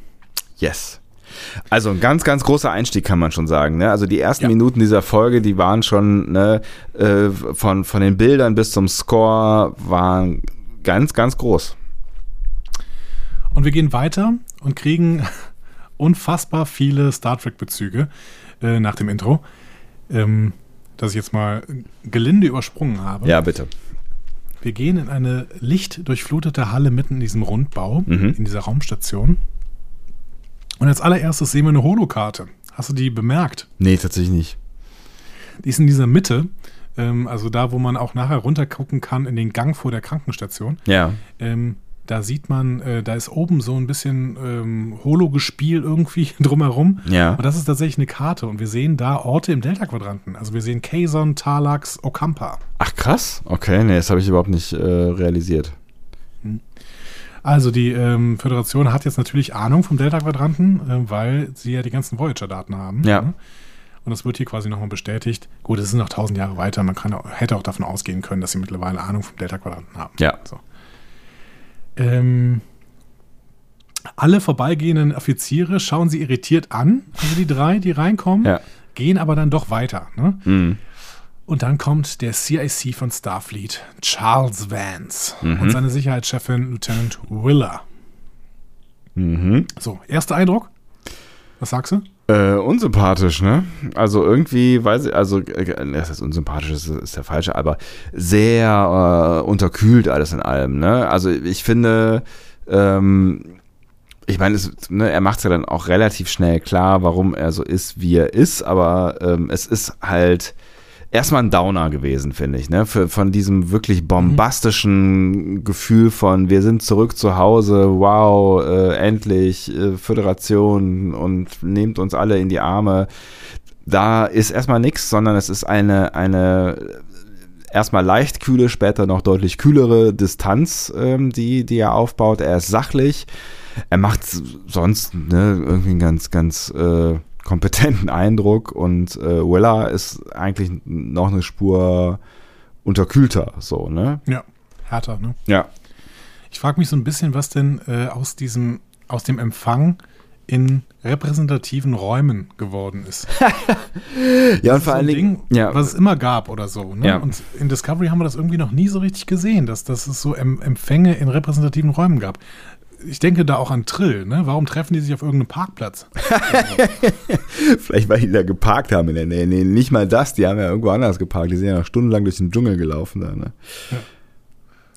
Ja, stimmt. Ich fragt man sich schon, also das, ich glaube, das liegt halt so ein bisschen daran in beiden Fällen, dass sie dass, dass, dass, dass man halt was zeigen wollte. Bei Trill wollte man halt irgendwie zeigen, wie schön bunt und Flower, Flower Power mäßig da alles ist so. Und äh, jetzt hier in der Szene will man halt irgendwie die Raumstation zeigen und dann ist es halt irgendwie boring, wenn du halt so ein, so ein Zimmer zeigst äh, mit einem Fenster oder so, sondern es ist ja halt geiler, wenn du wenn du halt gerade dich mitten in der Raumstation befindest, aber es ist schon dämlich irgendwie, weil dann werden die da hingebeamt und dann ist ja auch erstmal drei Minuten keiner, was ja auch irgendwie seltsam ist. Dann stehen die da rum und äh, so, hallo? Ja, also hier hat es fast noch besser gefasst, äh, gepasst, finde ich, als auf Trill irgendwie. Mhm. Ja, vielleicht weil höchstens, weil es, weil es so, eine, so, eine, so, ein, so ein Gefühl von, ihr seid nicht wichtig, erstmal vermittelt. Aber eigentlich, wenn, ja. wenn die das Gefühl haben, und das äh, äußert äh, er ja hinterher irgendwann noch, äh, wenn die das Gefühl haben, dass, dass die Discovery möglich auch, Möglichkeit, möglicherweise auch feindselig sein könnte, dann wäre ein Empfang mit Sicherheitspersonal und direkt äh, mal äh, begleiten eigentlich konsequenter gewesen, oder? Wahrscheinlich. Wahrscheinlich, wahrscheinlich. Hm. CIC von Starfleet. Was sagt dir das? Äh, nix. CIC? Kennst, kennst du einen? Äh, Commander in Chief von Starfleet. Nee. Oder? Kenn ich einen? Bestimmt. Also ein, einer ist mir eingefallen, jetzt habe ich gerade in dem Moment, wo ich das sagen wollte, ja. ist mir noch eingefallen, dass ich gerne nochmal bei Picard gucken möchte, ob da nicht die die, mit der er da spricht, nicht auch äh, CIC von Starfleet ist. Ähm, hier Sheer Hybris, die mhm. Frau. Mhm. Aber wer mir auf jeden Fall eingefallen ist, ist ähm, Jared Inyo. Kennst du den noch? Da klingelt gerade nichts, nee. Homefront Paradise Lost, der Zweiteiler, den ich unbedingt im Januar mit dir besprechen möchte. We will see. Genau, und gucken, was dann noch alles kommt. Ähm, das äh, war so ein Typ, äh, Grazeriten heißen die. Ja. Der hatte so einen Fleischziegenbart. das klingt nicht gut, ja. Also sieht so ein bisschen aus wie ein Ziegenbart, aber es war halt irgendwie aus, aus, aus Haut, also ja, nach unten gebogen, so ein bisschen. Mhm. Wahrscheinlich, wenn ich es wenn ich sehe, ja. Ja, würde es sich auf jeden Fall daran erinnern. Ähm, ja, also an den erinnere ich, erinnere ich mich und dann habe ich äh, auch drüber nachgedacht, Chief of Security haben wir hier auch. Ähm, ob wir da schon jemanden kannten? Äh, hier, hier, die, die, die Romulanerin, Vulkanierin slash aus Picard, oder? Oh. Oh, genau. oh. ähm, ah, jetzt, ich, Entschuldigung, ich gucke gerade, ich versuche hier gerade nebenher noch zu gucken. Das kannst du doch nicht, Andi. Da? Nee, ich kann das nicht. Das ist, das ist das Schlimme. Wie hieß die denn bei Picard? Ah, Mann. Wer? Oh? Nein, nicht. Oh. Ähm, Kirsten Clancy. Admiral Kirsten Clancy. Wer ist das denn noch gleich? Ach so, das ist ja, der, die, der, der Admiral Admiral. Mit dem genau. Picard spricht. Die, stimmt, die war auch Commander in Chief of Starfleet. Ha! So.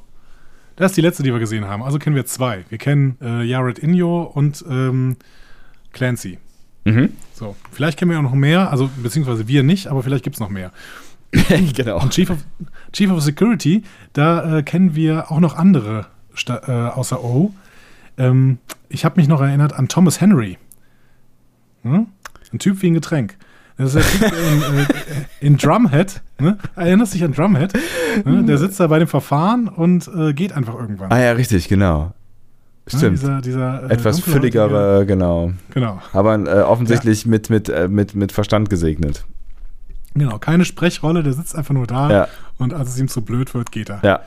Guter Move. Äh, und später gibt es noch einen anderen Chief of Security, Admiral Rayner heißt der, der war beim Pegasus-Zwischenfall dabei bei TNG. An den habe ich mich aber nicht mehr dran erinnert, das muss ich mir anlesen. Wir wissen aber ja auch nicht genau, ob Buller überhaupt Chief of Security von Starfleet, Starfleet ist oder nur Chief Security Officer von Vance.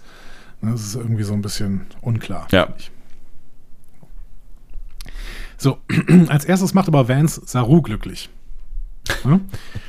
äh, Ja. Er sagt nämlich, ja, wir haben lange keine Kelpianer mehr gesehen. Und Saru sagt, äh, oh, okay, ist da irgendwas passiert? Keine Ahnung, ne? Sagst du, nein, ihr erreicht man nur nicht mehr. Ähm, wie so viele Föderationswelten. Und Saru, wow, Moment mal, Kamina gehört zur Föderation? Crazy. Ja. Ja, Finde ich gut. Saru ist, Saru ist happy Ja. schon an der Stelle. Ich meine, kannst du natürlich auch nachvollziehen, wenn du irgendwie die Geschichte im Hinterkopf hast, ne, dass er quasi äh, ähm, illegal ausbrechen musste aus seinem Gesellschaftssystem, um sich der Föderation anzuschließen und äh, Mhm. dann, äh, ich meine, er hatte die Anfänge ja noch mitbekommen, dass quasi die Befreiung seines Volkes dazu führt, dass sie dann auch irgendwann Mitglied der Föderation sind, ist wahrscheinlich für ihn, der diesen Weg eingeschlagen ist, schon ein besonderer Moment, kann ich schon verstehen. Ja, stimmt schon. Wir bemerken dann aber auch in der Föderation schon erste Kratzer. Es gibt nämlich, wie wir so von jemandem, der dazukommt, hören, Zwischenfälle mit Orions und Andorianern. Das berichtet nämlich die USS Cuyahoga. Mhm. Und das äh, habe ich erst gedacht, äh, wäre eine sehr, sehr diepe Referenz. Ähm, denn äh, Gates McFadden ist in Cuyahoga Falls in Ohio geboren. Okay. kommt gar nichts von dir. Ich dachte, du bist jetzt ein bisschen beeindruckt. Ja, es wäre, ja, okay, es wäre deep, alles klar, ja. Aber du hast ja schon gesagt, du hast zuerst gedacht und jetzt sagst du sowas wie aber. Ja, ich habe das Jörg Hillenbrand geschrieben Ja. und äh, er hat mir dann zurückgeschrieben, ja, und Sean Cochran auch. also der Schreiber der Ja. äh, Episode. Der ist, beziehungsweise der ist nicht in Cuyahoga Falls äh, geboren, sondern in einem äh, in einem Ort in dem County Cuyahoga. Mhm. Okay. Wie, wie wir jetzt ja von CNN wissen, sind die äh, einzelnen Bundesstaaten immer in Counties aufgeteilt. Ja, es ist sowas, ja, man könnte vielleicht sagen Landkreis bei uns, ne? Ja, genau. Also wahrscheinlich ist es äh, von Sean Cochran reingeschrieben, um seine Heimat zu ehren. Aber ich äh, finde den Gedanken schön, dass es auch eine kleine Verneigung vor Gates McFadden ist, Ja, die finde ich auch schön. Crusher gespielt hat. Ne? Ja, ja, ja, für genau. Jetzt alle nochmal ne? so reinzuholen. Ja, es wäre schön, Die. Zwischenfälle, die Zwischenfälle zwischen den, mit den Orions und den Andorianern passieren im Sigma Draconis-System. Kennen wir auch schon. Mhm. Dort hat man in TOS mal Spocks Gehirn gesucht. Mhm. In der Folge Spocks Gehirn, ne? Spocks Brain. Ähm, und das liegt im Alpha-Quadranten, relativ nah an der Erde. ne? Also nur damit wir das mal am Schirm haben. Wir haben ja keine Langstreckenkommunikation.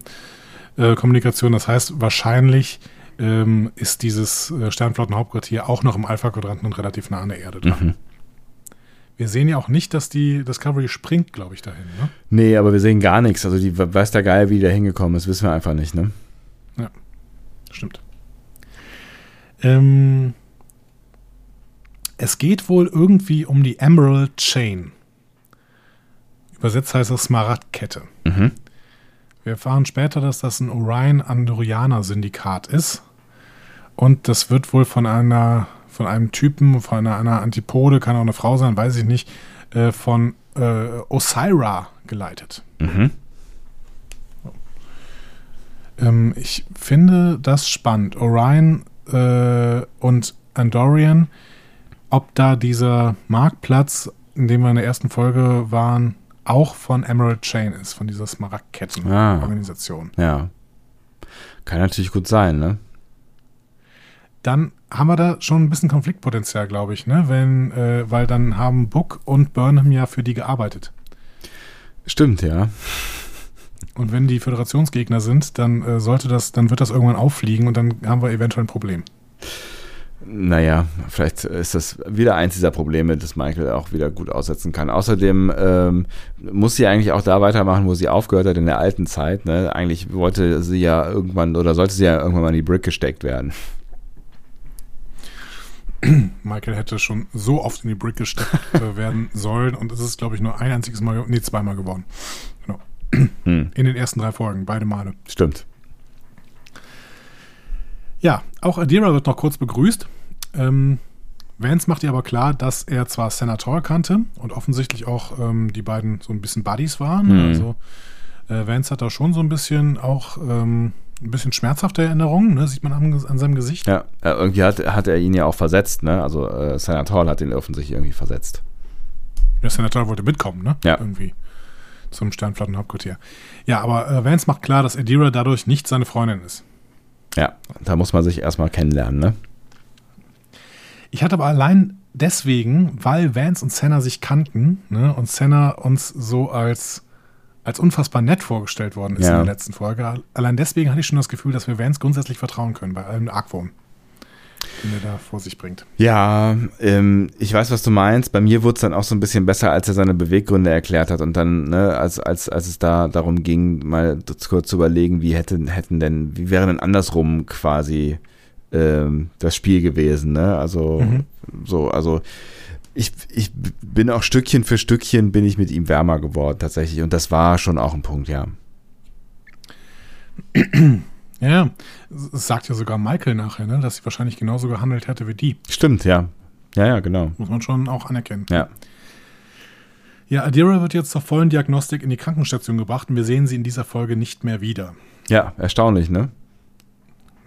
Ja, hat mich, hat mich auch gewundert. Ja. Ich bin gespannt, ob das nochmal aufgenommen wird. Weil das ist weil ja. ich vor allen Dingen gespannt wird, was die Diagnostik denn da äh, ergibt. Und es ist ja so ein komischer Moment irgendwie, ne? So, so dieses, okay, äh, du verfügst jetzt irgendwie über mich und ich weiß gar nicht, ob ich euch vertrauen kann, aber ich will euch ja eigentlich vertrauen, aber es ist ja so ein seltsamer Moment, irgendwie ein unangenehmer Moment und dass der nicht mehr aufgelöst wird, ist ähm, ja schon irgendwie bemerkenswert. Fand ich auch. Aber mal, mal sehen. Wir haben ja noch die nächste Folge, wo das natürlich wieder aufgelöst werden kann. äh, in der Krankenstation ist gerade eine relativ schlimme Situation und da ist natürlich Discovery unfassbar modern, beziehungsweise aktuell. Ja, Ähm, Das Hat stimmt. mich gewundert, weil diese Serie, äh, weil diese Staffel ja, glaube ich, letztes Jahr geschrieben worden ist, Ja. wenn ich mich richtig erinnere. Und auch gedreht worden ist, prä-pandemisch. ja, Ähm, in der Krankenstation, beziehungsweise in den Gängen vor der Krankenstation, wird nämlich gerade Triage angewendet ähm, bei Kili-Flüchtlingen, mhm. die, ähm, ja, die irgendwie infiziert sind von irgendwas und die Krankenstation ist mittlerweile so voll, dass sie tatsächlich Triage anwenden müssen. ja, Ähm, Triage, äh, das habt ihr wahrscheinlich mitbekommen aus den aktuellen Berichterstattungen, das ist die Auswahl von Patienten anhand einer Priorisierung. Also so ein Fall der, also ethisch gesehen Fall der Pflichtenkollision für Mediziner, ne, weil man natürlich die Pflicht hätte, eigentlich jedem immer zu helfen. Aber aus Ressourcenmangel oder Platzmangel geht das nicht immer. Und äh, wir hoffen jetzt mal, dass die Realität in Deutschland nicht bald diese Folge einholt. Ähm, Es ist ja, es ist ein Punkt, über den viel diskutiert wurde, ne, an in unserer ersten ähm, äh, Phase mit strengeren Kontaktsperren und da ist es nicht so weit gekommen. Es ist jetzt äh, wieder Thema, weil die Intensivbetten ja gerade wieder voller sind, die Kapazitäten wieder so äh, in die Richtung gehen und es ja äh, einfach eine Befürchtung ist, die, die, die äh, viele haben, dass, dass es irgendwann so weit kommen wird und es ist natürlich ein ethisches Dilemma, keine Frage. genau. In Italien ähm, gab es Triage-Situationen schon im April. Mhm. Und äh, man hört, äh, dass in Nachbarländern das derzeit auch vorbereitet wird. Ne? In der Schweiz, in Belgien, in Frankreich. Ja, Mhm. gerade in Belgien äh, sieht es ja auch echt gerade nicht, nicht so richtig gut aus. Frankreich auch nicht so. Ja, stimmt. Ähm, ja, wie gesagt, hoffen wir mal, dass die Realität nicht diese Folge einholt in Ja. äh, ein, zwei, drei, vier Wochen.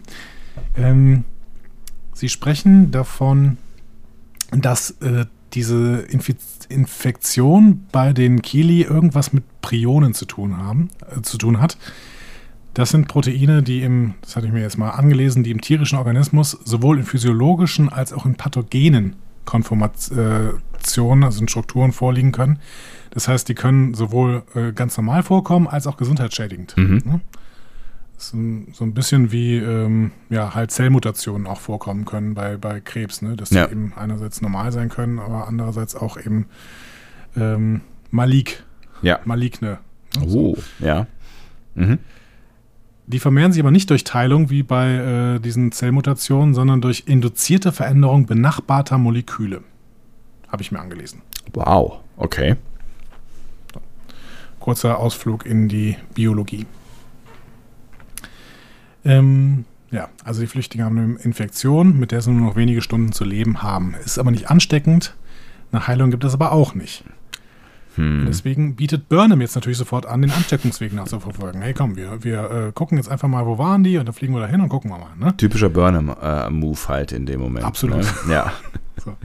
Und ich habe mich da, ich habe da ein bisschen Vans gefühlt, ehrlich gesagt, weil Hm. ich gedacht habe, so, ja, komm, ey, jetzt laber mich nicht zu, wir sind tausend Jahre weiter in der Medizin, du hast keine Ahnung, wovon wovon du redest. Ja. Und der lässt sie auch ordentlich abblitzen. Ne? Ja. so, ja, das wissen wir alles, wir haben alle Logbücher, ne? die Sternflotte ist immer noch Post-Privacy. Mhm. Das war sie immer, das wird sie immer sein. Definitiv, ja. Und äh, Burnham wird einfach ab, äh, sie la lassen die einfach abblitzen. Ja.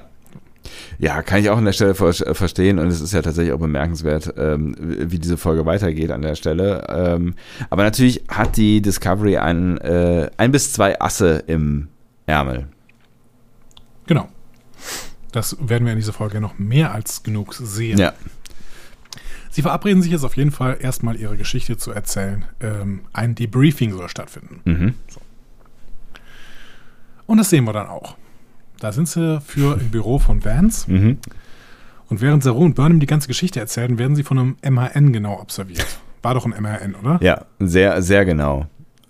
Ja. Also hätte ich jetzt auch so verstanden, genau, ja. Geht immer sehr, sehr nah dran und guckt quasi in die Ohren rein. Das ist Hm. äh, ein bisschen eklig. Ja, ich finde es auch ein bisschen seltsam. Aber stylmäßig auch ganz weit vorne, ne? Eine weiße Fliege hat, das, hat, hat, hat, hat er angehabt, ne? Ja, alles, was, was mit Medizin zu tun hat, ist äh, in dieser Zeit wieder weiß. Das war äh, in Star Trek ja eigentlich immer irgendwie äh, blau, ne, glaube Mhm. ich. Ja. Oder zumindest meistens. Ich glaube, äh, Julian hat teilweise auch so irgendwie sowas, ähm, ja, so blau-grünlich. Ne? Echt, aber. Jo- Julian ist blau. Beverly hat immer so einen Nee. blauen Wie heißt das nochmal? Umhang. Blau und die Mischung aus Blau und Grün. Wie heißt denn das nochmal? Türkis? Was? Gelb? Genau.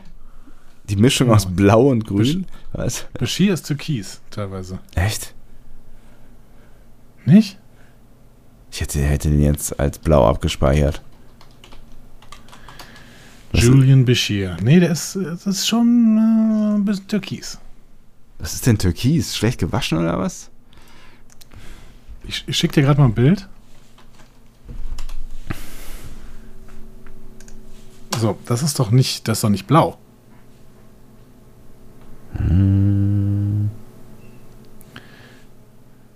Ja. Ja, aber es ist schon das Beverly Blau irgendwie. Such doch, such doch, such mal nach Beverly. Alles klar. Also der Umhang hatte doch eine ähnliche, hätte, hatte doch eine ähnliche äh, Farbe. Ich finde, bei Bashir ist ein bisschen mehr Grün dabei. Wenn du meinst. Ah, guck mal, da kommt auch ein Foto. So ein Ticken mehr. Ich, ich so, ich so. Wie auch ein immer. Jetzt ist alles medizinische weiß. Ne? Kalber ist weiß, Pollard ist weiß und das MRN ist auch weiß. Du willst jetzt schon diese, diese wirklich spannende Diskussion jetzt schon aufgeben? Ich will einfach aufhören zu googeln. Es gibt Leute, die mögen das nicht. Ich kann ja Jetzt gar nicht. wir schon nicht mehr im Podcast und äh, müssten den die ganze Zeit googeln. Aber es äh, es, äh, ist auch wichtig hier, Andi, guck mal. Und dann höre ich auf. Was, schickst du mir jetzt noch was? Beverly. Und den Umhang. Ja, der ist blau und darunter, stimmt, ist ein bisschen türkis. Du hast schon recht. So, ähm, Danke, mehr wollte ich das, gar nicht erste, hören. das erste, was wir hier an Infodumping erfahren, sie erklären Vance eine erste Theorie dafür, dass die Discovery später angekommen ist. Hast du das mitbekommen? Ähm, aber nicht so ganz verstanden, ehrlich gesagt. Ähm, vielleicht, ja, keine Ahnung. Erklär's mir doch. Burnham hat die Theorie, dass es, eine, dass es im Wurmloch eine Gravitonwelle gab. Mhm. Was ich sehr interessant finde, ist, dass sie abnormal sagt. Mhm. Also, dass es offensichtlich nicht normal ist, dass da irgendwie Gravitonwellen durchgehen, sondern sie sagt abnormal. Meinst du, das wird nochmal aufgenommen? Ich weiß nicht, können Gravitonwellen nicht auch durch Schiffe erzeugt werden, habe ich äh, gedacht. Kann sein. Also ich meine, äh, Ja. fliegt man nicht Graviton-Spuren auch gerne mal hinterher, wenn man irgendwen sucht? Also, Ja, ich meine auch. Ich meine, dass es das immer mal gab. hm. Es wäre natürlich interessant, wenn es irgendeine Intervention gegeben hätte von irgendwem, damit die Discovery eben später als Burnham ankommt. ja, oder dass vielleicht noch jemand mit durchs Wurmloch gekommen ist, den wir noch gar nicht gesehen haben. Uh. Das ist spannend. Hm. Wenn es nicht Control ist, dann ist es fürchterlich. das stimmt allerdings. Oh Gott. Stell dir das vor, wäre das schlimm. Eieieiei. Naja. Spock. Nee, es geht Spock. nee, geht nicht. Den brauchen wir noch. Ja. In der Vergangenheit. Ähm, sie versichern dann äh, Vance, dass die Zeitreisetechnologie weg ist und sie erklären die Sphäre. Ne? Mhm. Ähm, das MRN gibt uns weitere Infos zu den Kelpianern. Ne? Offensichtlich durchlaufen die Kelpianer nicht mehr das Waharei. Äh, Finde ich auch interessant. Ne? Mhm. Spricht dafür, dass die Evolution die Ganglien, die Ganglien jetzt aussortiert hat. Für Evolution ist dieser Zeitraum allerdings sehr, sehr gering. Ja, ne? ich 1000 auch. Jahre. Ja, war Ja. eben schnell. Auf der anderen Seite war dieses kollektive Waharei ja auch so ein künstlicher Eingriff in die Entwicklung der Spezies. Vielleicht äh, kann man dann auch eine schnellere Evolution irgendwie erklären. Hm. Ja, und Burnham ist ärztlich diagnostiziert gestresst. Ja, ein Zustand, den ich jetzt, äh, auf den ich auch gekommen wäre, ohne ein, äh, eine Diagnose. Äh, Muss ich sagen, ehrlich gesagt, nein. Ich finde, Burnham ist zum ersten Mal nicht so richtig gestresst. Ja, Sonst ist die immer gestresst. Irgendwie, diesmal finde ich die überhaupt nicht so gestresst. Ja, du hast recht. Ja, gemessen an dem, was wir in den ersten beiden Staffeln von ihr gesehen haben, ist sie hier schon deutlich gechillter unterwegs. Also, wobei das jetzt hier schon die Folge ist, wo sie am meisten Druck macht. Oder so, ne? Also, das ist schon, Ja. also da ist sie Und schon wieder so, weint. ne, Stimmt. Sie, also, sie ist schon ein bisschen on fire hier. Ja. Ein bisschen mehr als auf jeden Fall auf der, als in der letzten Folge. Ja. Ja, jetzt dürfen auch Saru und Burnham Fragen stellen. Und wir erfahren, es gibt nur noch 38 Mitgliedswelten der Föderation. Auf dem Peak waren es 350. Äh, Das sind viele und das sind wenige. Exakt. Wir, können wir kennen, wir kennen äh, aus den alten Serien nur 35 mit Namen. Hm. Ähm, und 10 noch, die es werden wollen. Also sowas wie Bajor oder hier aus dieser äh, Folge von TNG, Lonely Among Us, ne, mit diesen beiden äh, Welten, die, die einen sind Fleischfresser und die anderen Ah, nicht. Und Ja. die äh, bekämpfen sich da irgendwie Ant Antikan, Antikaner und Selai. Ja, also das waren alles so Welten, die noch gerne zutreten würden. Aber das waren auch nur 10. Das heißt, wir haben im Prinzip nur 45 ähm, potenzielle Mitgliedstaaten kennengelernt.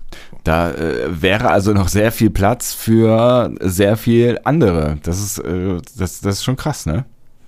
Genau. Also zum Beispiel die äh, Kelpianer mit Kamina. Ja. Ja, über The Burn darf Vance noch nicht reden, Hm. sagt er.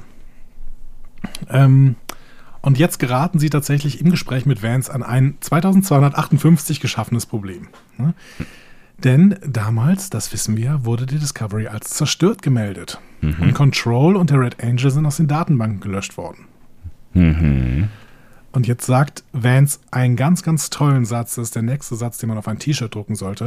Er sagt, Two truth now exist in one space that never goes well. Ja. Also zwei Wahrheiten existieren jetzt nebeneinander im Raum. Das geht niemals gut. Ja. Ja, man könnte jetzt äh, davon sprechen, dass es äh, Fakten und alternative Fakten gibt. Aber das ist ja bald Geschichte. Alternative Fakten werden abgeschafft in den USA. Da bin ich mir sehr sicher. Ja, Also nicht ganz in der passt, Ganze. Hier passt tatsächlich, also alternative Fakten war ja immer ein Quatsch, den, den äh, äh, hier Trumpelt hier uns erzählt hat, aber äh, Vance wiederum hat ja einen Punkt. Für da gibt es ja wirklich zwei verschiedene Arten von Fakten. Und das erklärt natürlich auch die Skepsis, mit der er unterwegs ist. Ne? Also der wird ja vorher auch schon mal die Discovery gegoogelt haben, als sie Kontakt aufgenommen haben und dann ne, kommt da so ein Schiff, von dem gibt es überhaupt keine Beweise, dass es überhaupt existiert. Man weiß nichts darüber. Ja. Und die sagen so, hey, wir sind das super, duper Wunderschiff und äh, äh, we come in peace. Turkufma ist getriggert. Ich also ich, ich verstehe Vance hier. Ja, Ich verstehe ihn total. ich auch. Ähm, der will eigentlich gerne dieser Discovery vertrauen, weil ja auch Saru und Burnham ähm, eigentlich ganz, ganz okay wirken jetzt da. Ja. Aber die Fakten sind halt schwierig und deswegen kann er das in dem Moment nicht. So. Ähm, auf der anderen Seite muss ich ihn auch kritisieren. Also er will jetzt die, die Crew debriefen und eventuell sogar neu zuweisen. Das äh, schockiert Burnham ein bisschen. Ja, Aber ähm, ich finde, er argumentiert hier schon wieder mit so einer Abwandlung des vulkanischen Utilitarismus, die mir überhaupt nicht gefällt. Ne? Also er sagt hier wieder, das Wohl der Sternflotte steht über dem Wohl der Crew. hm. Und das stimmt einfach nicht. Also das ist einfach Quatsch. ja vor allen Dingen es diesen gegen die Sch- Menschenwürde verstößt, diese Frage ne? und äh, diese, diese Behauptung und auch gegen die, die Menschheitszweckformel. Ne? Also das ist einfach ethisch nicht auf, auf Kurs irgendwie. Es ist massiv unnötig vor allen Dingen, weil äh, in dieser besonderen Situation haben die niemand anderen außer sich. Und wenn die jetzt zerwürfelt werden, dann sitzen die irgendwo depressiv äh, im Zimmer und äh, gucken ganzen Tag Netflix oder so, was auch immer man da guckt. Also das ist, das ist halt, das ist halt das eigentlich das Blödeste, was du machen kannst. Und eigentlich müsste er das als Admiral und äh, in, in, na, vor allen Dingen auch in, in Führungsverantwortung müsste er das schon irgendwie verstehen können, finde ich. Oder es gibt halt irgendwie eine Notsituation, dass sie jetzt irgendwie sagen, so, wir müssen jetzt halt irgendwie gucken, dass wir die Crew so schnell wie möglich an den Start bekommen, weil wir haben viel zu wenig Menschen und äh, also, viel, also viel zu wenig Personal und wir sind in einer Bedrohungslage und deswegen brauchen wir jetzt alle, die wir bekommen können, können aber diese alte Karre Discovery nicht gebrauchen und deswegen verteilen wir die erstmal hübsch ähm, und los geht's. So. Aber da sind wir ja ge gefühlt gerade nicht. Da sind wir nicht. Und das ist, finde ich, auch nicht die Argumentation, die ich hier kritisiere. Ich argumentiere, ich kritisiere nicht, dass er irgendwie ein, ein gutes Ziel im Blick hat, sondern dass er. Ich finde, seine Grundannahme ist falsch. Das Wohl der Sternflotte steht nicht über dem Wohl der Crew. Hm. Das Wohl eines einzelnen Menschen steht über allem. So. Ja. Und du darfst es nicht auf Basis von irgendwelchen anderen Werten opfern. Das finde ich halt rein ethisch, aber da können wir uns immer wieder drüber unterhalten, Ja. weil das in Star Trek immer wieder aufgemacht wird. Der, Spock hatte meiner Meinung nach nicht recht. Das Wohl der vielen steht über dem Wohl der Einzelnen. Nein. Das darf der Einzelne gerne entscheiden. Dementsprechend hat Spock ja vielleicht schon recht, wenn er irgendwie sagt, ja, ich möchte mich jetzt hier opfern. Der darf das dann gerne entscheiden. Ja. Aber ähm, man darf das nicht über andere entscheiden. Also man kann jetzt nicht einfach sagen so, ja gut, ähm, du wirst jetzt halt gerade umgebracht, damit retten wir mich tausend andere Leute. Ja. Schwierig. Gut. Aber das hatten wir auch schon 20.000 Mal. Wir werden es aber immer wieder ansprechen. Also ich werde es immer wieder ansprechen. Ja, es wird, ja, es wird vermutlich nicht das letzte Mal sein. Ich bin mir auch sehr sicher. Saru und Burnham sind jetzt zurück auf der Discovery und besprechen das weitere Vorgehen. Burnham will die Burnham machen. Ne? Sich nämlich nicht in Befehle halten und gegen das Protokoll nach Lösungen suchen. Ja. Also sie ist ja wieder, Saru, sie ist wieder stark in ihrer Rolle zurück, so, ne? genau. Ja. Saru hingegen will die Protokolle einhalten und so zum Ziel kommen. Und äh, merkt ja auch an, dass sie wieder zurück ist in ihrer Rolle. Das ewige Problem, ne? Ja. Das Bäumler-Mariner-Problem. Ja, kleiner Lower Decks-Vergleich hier. Ja. Äh, sicherlich auch das Captain Georgiou und Burnham-Problem aus der ersten Folge. Ja. Und auch ein Problem, was, also zum Beispiel, wenn ich mir jetzt mal an Worf und Picard denke, die haben das Problem auch schon ausgetragen damals, ne? Allerdings ein bisschen weniger deep, weil Worf eigentlich immer nur gesagt hat, äh, schießen oder nein, Captain, nicht auf dem Planeten. Genau. Pragmatismus gegen Protokoll. Ja. Wo stehen wir hier? Also wir müssen uns ja je- jedes Mal neu äh, positionieren, ob wir gerade für Pragmatismus oder Protokoll sind. Wo stehen wir denn ja hier gerade?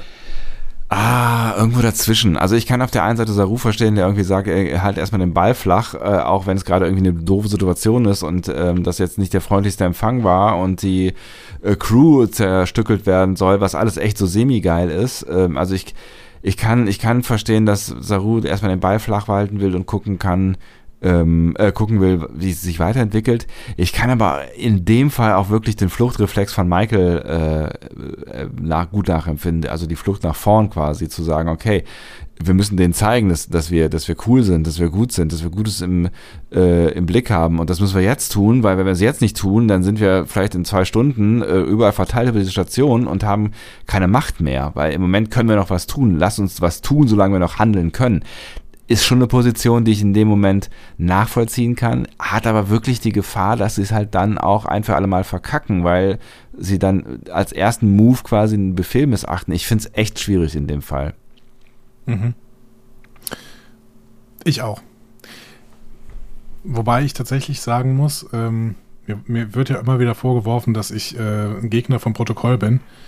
Ich habe hier relativ großes Vertrauen in Vance, dass der das Richtige im Blick hat. Also das hatte ich irgendwie die ganze Zeit. Ich habe irgendwie das Gefühl, dass Vance ein guter ist.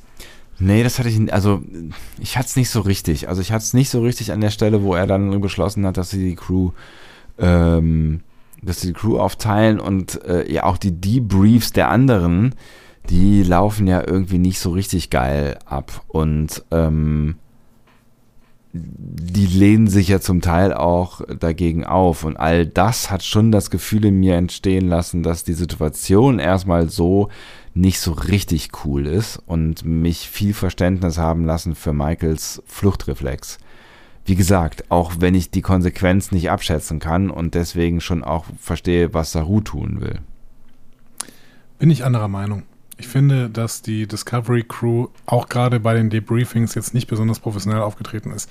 Natürlich ist das auch, sind das auch crazy äh, Stories, die werden wir jetzt ja auch gleich irgendwie erfahren. Ne?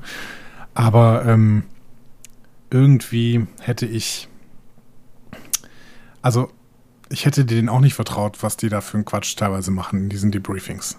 Ich finde, wenn die einfach mal seriös ihre Geschichte erzählen und sagen, ja, es ist krass, so, aber es war halt irgendwie so, ne? Das macht Carlboy ja im Prinzip. Aber ähm, Nahen und Reno, die haben, waren irgendwie seltsam, finde ich. Aber das ist, das ist halt so ein, so ein, äh, und äh, äh, Giorgio aber ist ein anderes ja, Thema. Jojo, brauchen wir nicht drüber zu reden. Also werden wir viel drüber reden, aber das ist eine andere Situation.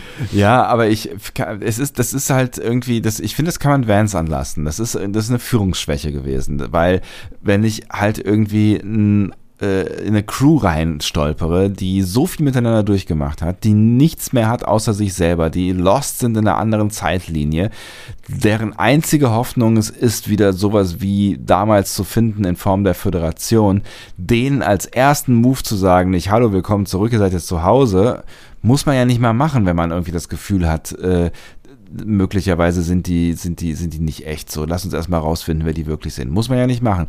Aber dann als ersten Move hinzugehen und zu sagen, wir reißen euch jetzt auseinander, schafft Feindseligkeit. Und das ist das, was Vance sich mit der Aktion geerntet hat. Das ist das Resultat, was wir sehen in den Debriefings. Ja, das ist immer, das ist jetzt wirklich die Frage. Also kam die Aggression von ihm oder ich sehe eher, dass die Discovery wie so eine Piratentruppe da einge, eingestolpert ist und äh, dass man da auch erstmal als Organisation, die grundsätzlich in einer Welt lebt, die nicht mehr so richtig freundlich ist, wie sie es vielleicht noch vor tausend Jahren war, dass die da erstmal argwöhnisch sind und sich das wirklich in Ruhe erstmal angucken wollen, das finde ich wirklich äh, sinnvoll und dementsprechend bin ich Team Vans und du bist Team Discovery Crew. Und damit können wir gerne jetzt in die Debriefings gehen. Aber nochmal, um das klarzustellen, ich habe überhaupt gar kein Problem damit, dass Vance hier erstmal die Nummer sicher fährt und das Debriefing macht und erstmal die Lage einschätzen will. Mein Problem ist wirklich allein der Move zu sagen, äh, hallo, willkommen, wir reißen euch jetzt auseinander. Das war, finde ich, ein, ein fehlerhafter Move. Punkt. Ja, gehen wir in die Debriefings. Wir beginnen mit Kalber, der tot war und jetzt wieder lebt und sich mit seinem Mörder vertragen hat. Ja. Ist doch schön zusammengefasst eigentlich, oder? Ja, schön eigentlich, ne? So. Wir machen weiter mit Reno. Ähm, die hat erstmal Hunger und Durst, aber äh, das ist nur nebensächlich. Sie erzählt, aber sie, sie, sie ist, Asteroiden. Sie ist ganz leckere äh, Chips, finde ich. Das Nachos, ganz, ja, ne? Nachos. Nachos. Sieht, gut aus, ja. Genau. Also sie war auf einem Asteroiden, auf dem es Sternflottenoffiziere geregnet hat. ähm, ja, das fand ich auch sehr schön, ja. Und sie hat keine Ahnung von den Emerald Chain. Äh, das stimmt auch alles. Also sie erzählen ja alle keinen Quatsch. Ne? Nee. So. Ähm, wir machen weiter mit Stamets. Der ist offensichtlich immer noch nicht fertig mit Detmar, bemerken wir. Ja. Ne? Ähm, Tilly muss nochmal ihre Erlebnisse im Spiegeluniversum äh, aufarbeiten. Ne? Ja, und dann ja, ne? war ich plötzlich blond und so. Hm. Ähm, wird auch mal gefragt, stand denn irgendwas da im Handbuch? Weil sie provoziert ja auch die Frage. Ne? Sie sagt, ja, frag mich doch mal, ob irgendwas davon im Handbuch stand. Ähm, nein, natürlich stand davon nichts im Handbuch. Hm. Ja, und Nahn zieht sich auf das zurück, was sie gelernt hat, bei Verhören einfach nur Namen und Dienstdaten sagen. Das habe ich tatsächlich nicht so ganz verstanden. Also das fand ich tatsächlich so ein bisschen, ähm, so ein bisschen drüber. So, also warum sie da so, also warum ausgerechnet Nahen, die jetzt irgendwie ja äh, gar nicht so viel crazy Stuff erlebt hat, außer dieser Zeitreise, ähm, da jetzt so, so feindselig ist. Ist das, ist das Ehrgefühl Zusammenhaltsdingsbums gewesen? Ich würde sagen Chief of Security und ähm, sie hatte eigentlich im Blick, dass sie, dass die einfach überhaupt nichts erzählen sollten über diese Zeitreisegeschichte und Control und was auch immer. Also ich glaube, Nahn hätte, wenn die gesagt hätte, okay, wie sollen wir uns verhalten bei den Debriefings, hätte Nahn gesagt, bitte alle nur Namen und Dienstdaten sagen. Hm. Aber das wiederum schafft natürlich auch eine unnötige Feindseligkeit, ne? Ja. Also nicht bei Hologrammen, aber ja. Ist ja überhaupt spannend, dass es alles Hologramme machen, ne? Ja. Diese ganzen Befragungen. Ja. Ja, ich meine, dahinter, was glaubst du? ich, jetzt künstliche Intelligenz kann besser äh, analysieren, was sie vor sich sehen. Also zum Beispiel, ob da Leute die Wahrheit sagen, an welchen Punkten sie möglicherweise einhaken können. Ich finde, das ist schon plausibel, dass du in dieser Zukunft halt irgendwie wirklich Intelligenzen hast, die einfach algorithmisch gesteuert viel besser erkennen können, wie sie so ein, so ein, so ein Debrief steuern sollen. Ja, vielleicht brauchen die auch einfach kaum noch Leute, die irgendwie sinnvoll, also die, die irgendwie wirklich arbeiten, sondern im Prinzip nur noch die Sachen zusammenführen. Ja, also es ist, es ist natürlich echt ganz spannend, dass da so viele, ähm, so viele Hologramme irgendwie Funktionen übernehmen am Ende. Ne? Ähm, das sagt zumindest auch ein bisschen was über die Gesellschaft äh, aus, weil was mich schon, äh, was das gewundert hat, aber es gibt ja keinen großen gesellschaftlichen Gap zwischen diesen, diesen beiden Crews, die da aufeinandertreffen, so scheint es zumindest. Ne? Also das Mhm. ist nicht so, als hätten, hätte, hätten sich die Menschen oder die Föderation oder die, das gesellschaftliche Zusammenleben so verändert, dass die nicht mehr miteinander klarkommen. Also es ist nicht so wie wenn äh, in Voyager Leute aus den 60ern auf Leute äh, aus dem 24. Jahrhundert treffen. Gut, aber das ist die Star Trek-Erzählung, dass man uns erzählen möchte, dass die Föderation genau das Richtige ist. Ne? Hm. Ja, aber sich auch nicht, was, sich was auch nicht ändert. Kann. Ja. Nee. Ja. Ähm, ja. Saru und Burnham versuchen es derweil nochmal bei Willa. Ähm, und die lässt sich dann tatsächlich auch überzeugen, nochmal mit Vance zu sprechen, Mhm. Äh, dass äh, die Discovery vielleicht herausfindet, was die Kili krank gemacht hat. Hat mich äh, gewundert. Aber ähm, ja, warum nicht? Sie ist für Argumente offen, Ja. offensichtlich, Mhm. Willa. So trocken sie auch erstmal wirkt.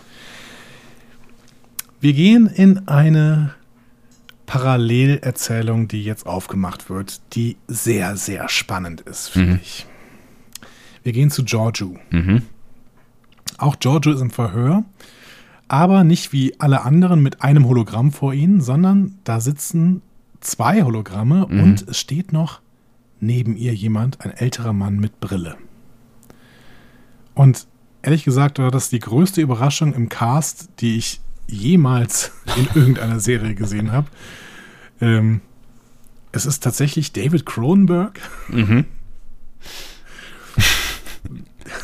Also, David Cronenberg ist Autor und Filmer, der ist Regisseur von unfassbar guten Filmen. Ja. Äh, wirklich, ähm, ich mag die Filme sehr, sehr gerne. Ich habe Eastern Promises gesehen, History of Violence, Existenz und natürlich auch The Fly. Ja, die Ähm, Fliege. Ganz, ganz tolle Filme. Ja. Ja. Und über Existenz haben wir hier, glaube ich, ungefähr schon 500.000 Mal gesprochen, der immer mal wieder aufkommt als, äh, oder den ich immer mal wieder als Referenz äh, nenne, äh, wenn es um virtuelle Realitäten geht und der für mich auch echt Ja. eine, eine Referenz ist.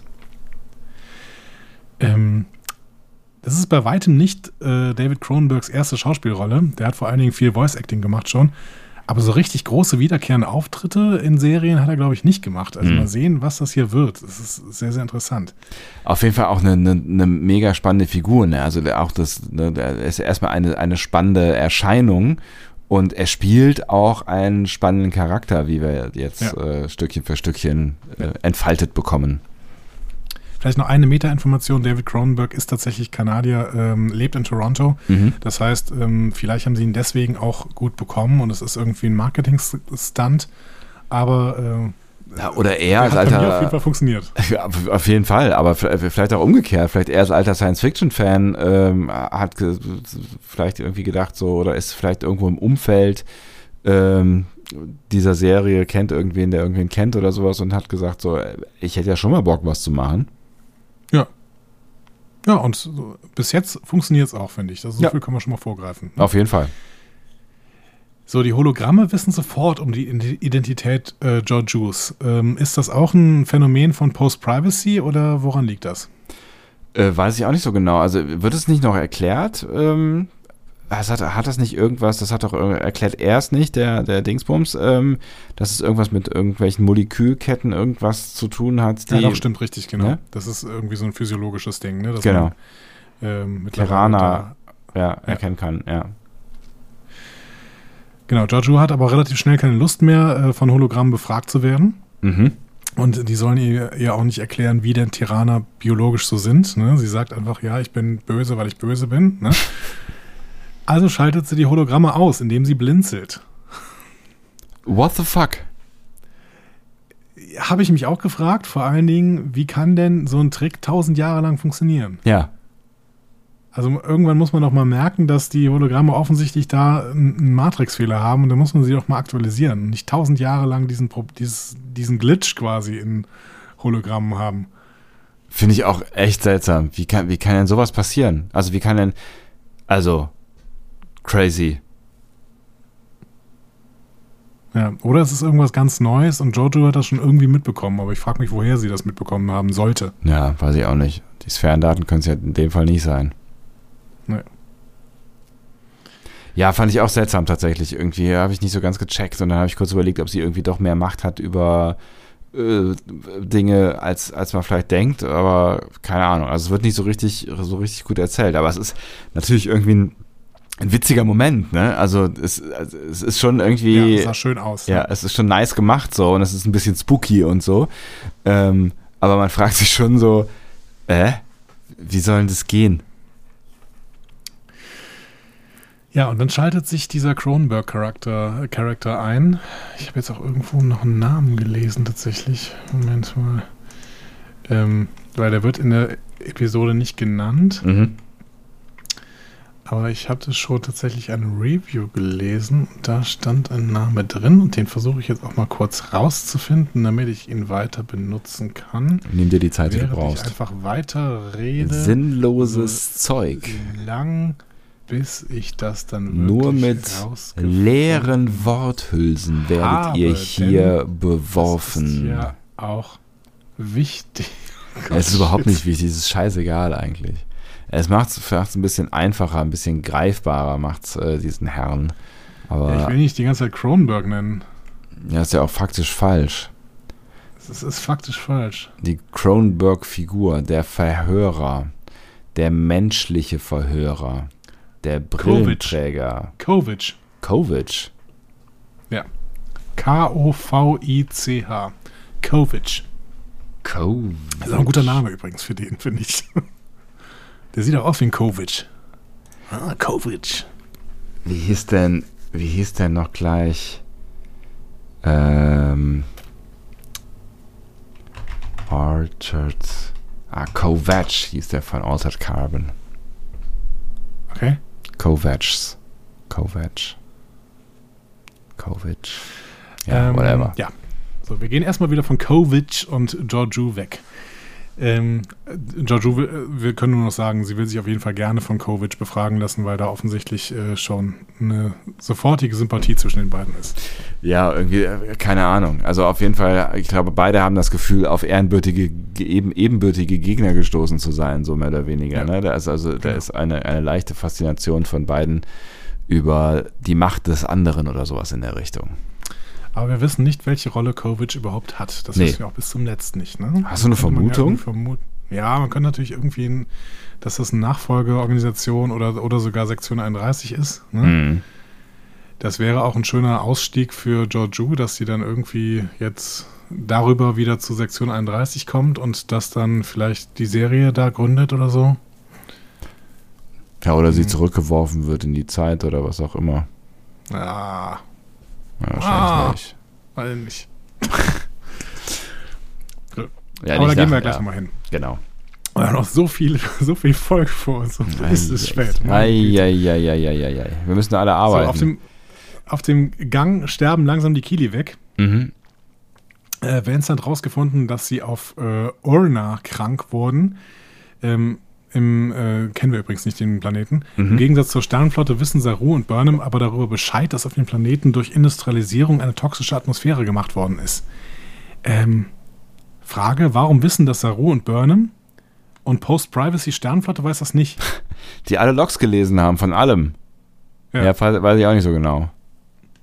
Also könnte man jetzt so argumentieren, der Vorteil der Zeit, weil das halt gerade da passiert ist. Also sie hatten ja da irgendwie ein Beispiel für äh, irgendwen, der da gelandet ist und ähm, das ist irgendwie nicht gut ausgegangen. Also sie waren irgendwie näher dran zeitlich gesehen. Das könnte jetzt der Vorteil sein, dass die es halt gerade auf dem Schirm hatten, weil es gerade noch aktuell war, mehr oder weniger. Ähm, aber wenn ich mich jetzt so beschäftigt habe mit der Geschichte dieser Spezies und mit den Problemen, die da Mhm. möglicherweise auf Reisen aufgetreten sind, dann muss ich da ja auch irgendwann mal drüber gestolpert sein eigentlich. Ja. Es wird aber noch wilder. ne?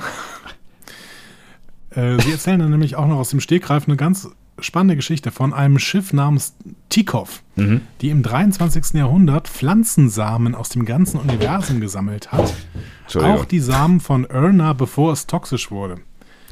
Und diese Samen könnte man jetzt nutzen, um ein Gegengift für die Kili zu machen. Und die Tikov gibt es immer noch. Und die ist nur fünf Monate weg. Also die ist fünf Monate weg, das ist ein Problem. Ne? Ja. So, aber Aber die Tikov gibt es immer noch. Es ist, finde, ja, aber okay. Erzähl mir erstmal ja, zu Ende. Genau.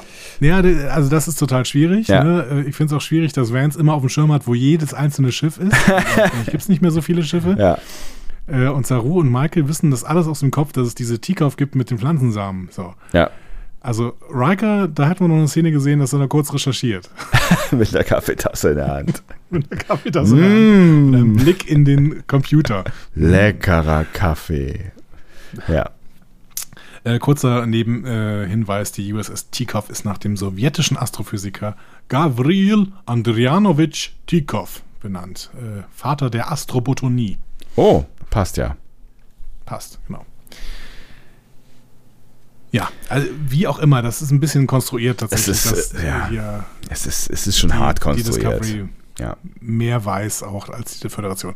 Egal, der Plan ist jetzt, die Discovery springt dahin und holt sich die Samen.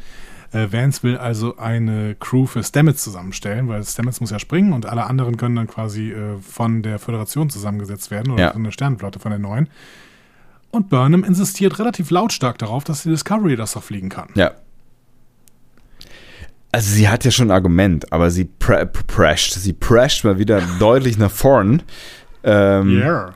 Äh, und, Precious. Und, sie, oh Gott. Sie ist, das ist ja eigentlich nicht ihre Rolle, so, ne? Und ähm, ich, ich, ich fühle Sarus inneres Augenrollen. Aber wie gesagt, sie hat, sie hat natürlich, äh, sie hat natürlich einen Punkt, wenn sie irgendwie sagt, wir sind so eine eingeschweißte Crew, eingeschweißt, eingest, einge, ein, wie heißt das, eingeschworene, nicht eingeschweißt. das ist auch Ah, eine gute, gute, eine eingeschweißte Crew. Ja, es ist ja zusammengeschweißt, oder? Zusammen, zusammen, zusammengeschweißt oder eingeschworen, ne? Also nicht, nicht eingeschweißt. Ja, äh, schöner Moment. Aber wir müssen, wir müssen, wir müssen ja auf Kurs bleiben, Alter. Also, frisch eingeschweißte Crew, die äh, auch vakuumisiert vielleicht, äh, einfach schon weiß, wie sie funktioniert. Und ähm, deswegen ist es Bullshit ist eigentlich irgendwie neue Leute da jetzt hinzusetzen, die jetzt erstmal lernen müssen, wie dieses antiquierte Schiff überhaupt geflogen wird. Also ich finde der Punkt, der, Ja. den, den hat sie da auf jeden Fall. Es ist wieder die Frage nach Protokoll gegen Pragmatismus. Ne? Ja. Also, Protokoll sagt, natürlich fliegt jetzt nicht wieder diese unbekannte Crew von Piraten, die wir ja gerade aufgefunden haben, fliegt jetzt äh, hier mit dem Schiff weg, das uns eventuell wirklich helfen könnte. Ähm, Pragmatismus sagt, ey, lasst das sie doch schnell machen, ähm, weil wir haben hier eine Notsituation, die Kilis sterben uns gerade weg hier. Ähm, Saru ist Mr. Kompromiss. und sagt, pass mal auf, ich schlage vor, ich bleibe als persönlicher Pfand hier beim Hauptquartier und Burnham fliegt äh, jetzt da allein rüber. Ja. Und er sagt, Vance, ja gut, okay, das klingt nach einem Plan, aber dann fliegt Sicherheitspersonal von uns mit. Ja. Fair enough. Fair enough, finde ich dann tatsächlich auch einen ganz guten Kompromiss, Ja. der da gemacht wird. Und es macht Burnham endlich zum Captain. So. Genau. Endlich. Denn gesagt, getan, die Discovery springt mit Willa und zwei ihrer OffizierInnen äh, an Bord vor den Nebel. Ein Nebel, Und, äh, endlich ein Nebel. There are plans in this nebula. Oh. Ähm, offensichtlich ist die Tikov da drin. ja. Äh, die müssen sie aber erstmal aus einem Ionensturm rausziehen. Klappt auch, obwohl Detmar äh, mit einem PTSD-Schub fast versagt dabei. Ja. Ne? So. Es war knapper, als es hätte sein müssen, sagt sie am Ende. So, auf der Tikov ist eine Basan-Familie im Job. Ähm, das wird offensichtlich, äh, also der Job wird offensichtlich zwischen den Föderationswelten immer hin und her gegeben und die Basan äh, sind jetzt auch in der Föderation. Das macht äh, Nahen auch relativ glücklich. Ja. Auch, dass es überhaupt eine Familie ist, so, ne? Genau. Ähm, genau. Basan ist halt die Spezies von Nahen, die kennen wir aus äh, TNG. Das sind die, deren äh, Atmosphäre, also, ja, äh, erzählen wir gleich mit der Basan.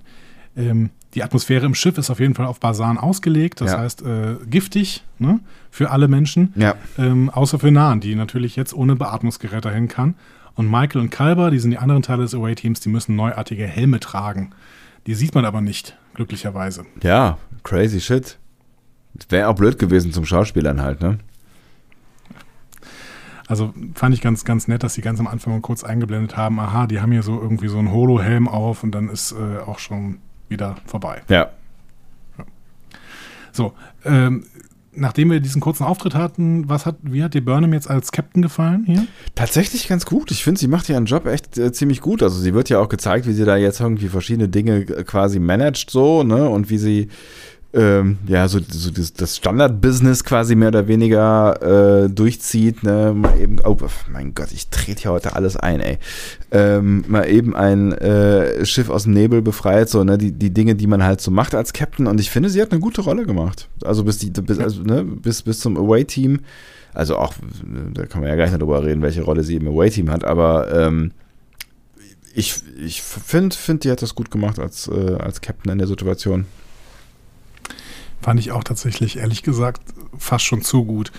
ähm, die, die, die neue Michael, äh, Ja. also die alte Michael hätte ich mir wirklich schwerer als Captain vorstellen können. Das habe ich ja auch immer so ein bisschen gesagt. Ja. Das äh, hast du dann umgedreht und hast gesagt, ja, du bist halt so ein äh, Saru-Fan. Das meinte ich gar nicht, aber die alte Michael war immer so, so belastet, so extrem. Ne?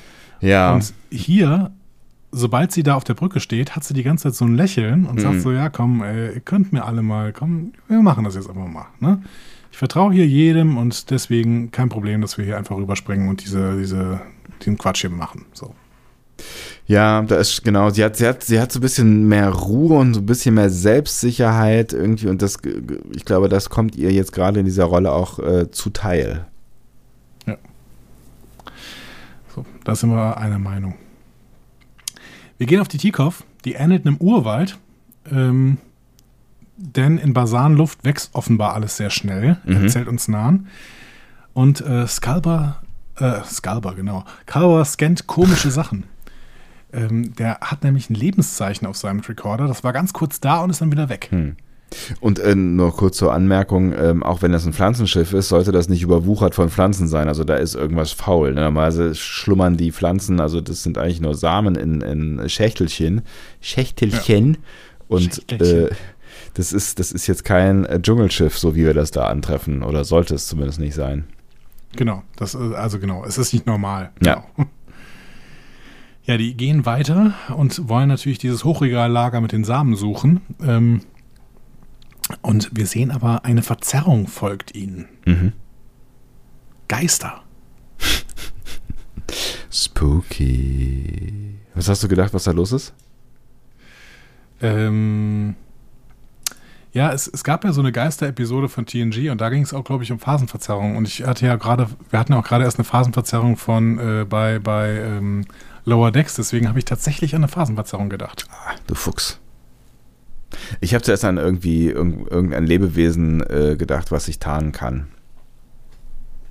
Also an ein irgendwie, also Ah, so was, was, was Tiermäßiges, Predator oder so, so, ne? Predator, genau, ja. Ich dachte, wir werden jetzt so ein bisschen mit Schock, Schocker-Ding äh, konfrontiert. Mm, nee, habe ich, tatsächlich- hab ich tatsächlich nicht gedacht. Ich habe auch gedacht, nee, wir können jetzt Carver nicht nochmal sterben lassen, Burn ist unsterblich. Und Ja. Nahen wäre zu einfach. Ja, So. Naja, aber da, dazu später mehr. dazu später mehr. Wir gehen vorher nochmal zurück äh, zu Georgiou und Kovic. Ähm, Kovic gibt ihr äh, sein Badge und sie zerstört es. Und das war auch so ein bisschen eine Metapher für das Gespräch. Es ist nämlich ein sehr destruktives Gespräch. Ähm, Allerdings. aber tatsächlich erfahren wir was. Wir erfahren nämlich, ähm, Kovics Geburtstag ist der 5. April. So. Was ist da noch, lieber Sebastian? Äh, vergessen. Georgiou sagt A Terran Holy Day. Ja, genau, aber was war es denn noch gleich? Die. Na, Der erste drauf. Kontakt zwischen den Terranern und den Vulkaniern, Ach so, genau, bei dem die richtig. Terraner dann alle umgebracht haben. Richtig. Ja, sie wollten mal ein Zeichen setzen. Zu sehen in Enterprise äh, Staffel 4, Folge 18 in A Mirror Darkly Part 1. Mhm. Es ist nämlich First Contact Day für 5. April. Ah. Und zwar nicht nur bei den Terranern, sondern auch bei äh, der Föderation, also beziehungsweise bei den Menschen, also bei den, äh, die ja auch Terraner sind. Ja. Also nicht nur im Spiegeluniversum. 5. April ist einfach First Contact Day. Ja. Dementsprechend können wir aus heutiger Perspektive auch sagen, ja, da war auch der Angriff auf den Mars. Ah. Sehr historisch belasteter Tag mittlerweile in äh, Star, Trek Hausen. Ja. Ja, und, und wie gesagt, Kovic hatte auch Geburtstag. Ähm, übrigens, äh, da hat noch irgendwer Geburtstag. Ich glaube, irgendein, irgendein ähm, Writer hat mal gesagt, das, das habe ich als Geburtstag für meinen Sohn ausgesucht. Echt? Ja, und ich überlege gerade, wer es war. War es Robert Hewitt Wolf oder so? Oh, Mensch, wenn sowas in meinem Kopf aufkommt, das kann ich aber auch nicht aufhören. Ja, es ist anstrengend, ey. Es ist richtig anstrengend. Ich weiß es nicht mehr. Irgend, irgendein. Irgendjemand. Irgendwer, es war irgendwer hat da Geburt. Ach, Mann. Nee, das war irgendeine coole Geschichte. Ronald D. Moore, Ach so. genau. Hat im AOL-Chat von 1997, das hatte ich mir irgendwann mal gelesen, äh, hatte ich sogar überlegt, dir das als Mysterium zu stellen, ähm, chose this date at äh, his son's birthday. Schön. Und ich glaube, genau, sein Sohn hat da Geburtstag. Und deswegen hat Ronald D. Moore den 5. April äh, ausgesucht, als er ähm, First Contact geschrieben hat. Das stimmt nicht. Hat er First Contact geschrieben? Das weiß ich nicht. Ich bin unsicher. So Hölzchen, war's. Stöckchen. So, genau. So, der Interviewer, ne? Wir gehen zurück zu Kovic. Der fährt eine interessante Strategie. Ne? Er sagt, was du mir erzählst, kann ich eh nicht glauben, liebe Giorgio. Ähm, deswegen stelle ich ja gar keine Fragen, sondern du kannst mir gerne Fragen stellen. Vielleicht kriege ich nämlich Informationen über dich raus, wenn du mir Fragen stellst. Hm, fand ich auch ganz geil. Mhm. Und ähm, er droppt aber selber dabei auch Infos. Ne? Er sagt nämlich, ja, es gibt widersprüchliche Theorien zum Burn, Mhm. aber die Föderation leidet darunter, ne? dass dieser Burn nicht aufgeklärt ist. Ja. Aber die Föderation leidet nicht so sehr, nicht so stark wie das Terranische Imperium. Das ist nämlich seit Jahrhunderten untergegangen. Upsi. Und seit 500 Jahren gab es keinen Kontakt mehr zwischen den Universen. Das scheint sich schon so ein bisschen mitzunehmen, ne? Schon. Ich habe mal noch mal kurz äh, mir die Geschichte angeguckt. Das passt alles. Ne? Also den letzten Ausflug, den wir gesehen haben ins, ins Mirror Universe, der stammt von 2375. Mhm. Äh, Staffel 7 DS9. Ne? Ich weiß nicht, ob du dich an die Episode erinnerst. Die war sehr, sehr schlecht. Es Mit war, das ist, Quark, Rome und Vic Fontaine sogar. ja, das ist so eine, da waren sie alle sehr überzeichnet, ne? Das war diese Leder-Kira, die da äh, irgendwie lasziv äh, Ja. die meiste Zeit nur auf großen Sofas liegt. Ja, ich glaube, da war die schon wieder weg, ehrlich gesagt. Ähm, obwohl die spielt noch mit. Aber das, ja, sie hat nicht mehr so viel Macht irgendwie.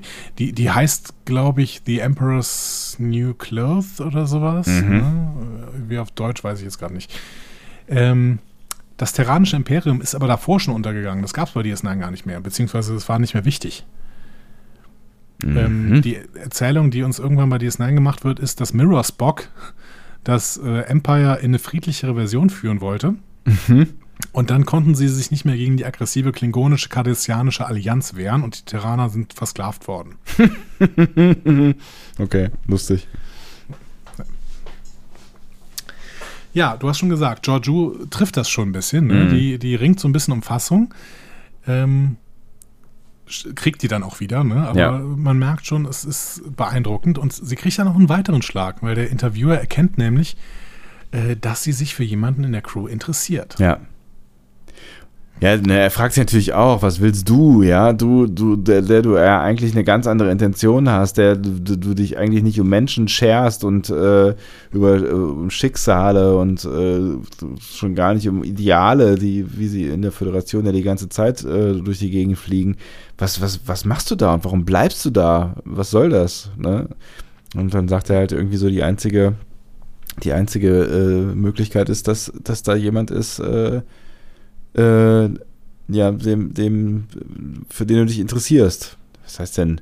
Und wir wissen natürlich, wir wissen natürlich, äh, dass damit Linus gemeint ist. Ja, natürlich, genau. Was? Alter. Wegen deiner schönen Augen. Blink, blink, blink, Ich blink. ja, Linus, Linus und Giorgio, das ist ein Match. Da wird noch eine Liebesgeschichte draus. Alter, du bist ein Freak. Du bist echt ein Freak. So, Wer damit äh, gemeint ist, das äh, sehen wir ja auch im Laufe der Folge noch bei einem weiteren bemerkenswert interessanten Gespräch mit Giorgio. Ja, abwarten. So, auf der äh, Tikov äh, kommt das Away-Team ins Wohnzimmer ähm, und da läuft eine Holoprojektion von der Basan-Familie. Und Nan und Burnham sind gleichermaßen betroffen von dieser Situation. Ja. Das eine ist für uns uninteressanter, ehrlich gesagt. Nan ist betroffen, weil die Basan Familienmenschen sind und sie das Leid dieser Familie erkennt. Ne? So. Ja. Und äh, Ja. sie halt auch äh, nochmal ihre Sprache hört und all sowas so, ne? Also sie ist, Genau. glaube ich, aus, aus mehreren Gründen da äh, berührt in dem Moment, ja. Ja, also äh, ist ganz nett irgendwie, persönliche Geschichte von Nan, aber jetzt Nan ist jetzt nicht auch, auch nicht unsere Lieblingsperson. Was für uns, finde ich, interessanter ist, also für mich zumindest, muss ich sagen, Ja. Ist ähm, Burnham, die betroffen ist. Und das hat einen ganz anderen Grund. Denn die Melodie, die die Mutter singt, ist auch die, die der Talwirt immer schon gekannt hat. Das Lullaby, ne? das, das Schlaflied. Ja, was sie ja äh, noch äh, gehört hat in der letzten Folge. Am Ende der letzten Ja. Folge, ja. Und da müssen wir gleich mal Theorien anstrengen. Ähm, machen wir am Ende, ne? Äh, Ich bin, ich bin wirklich sehr gespannt. Das ist für mich einer der, vielleicht die spannendste Sache in dieser Folge, ja. Ja.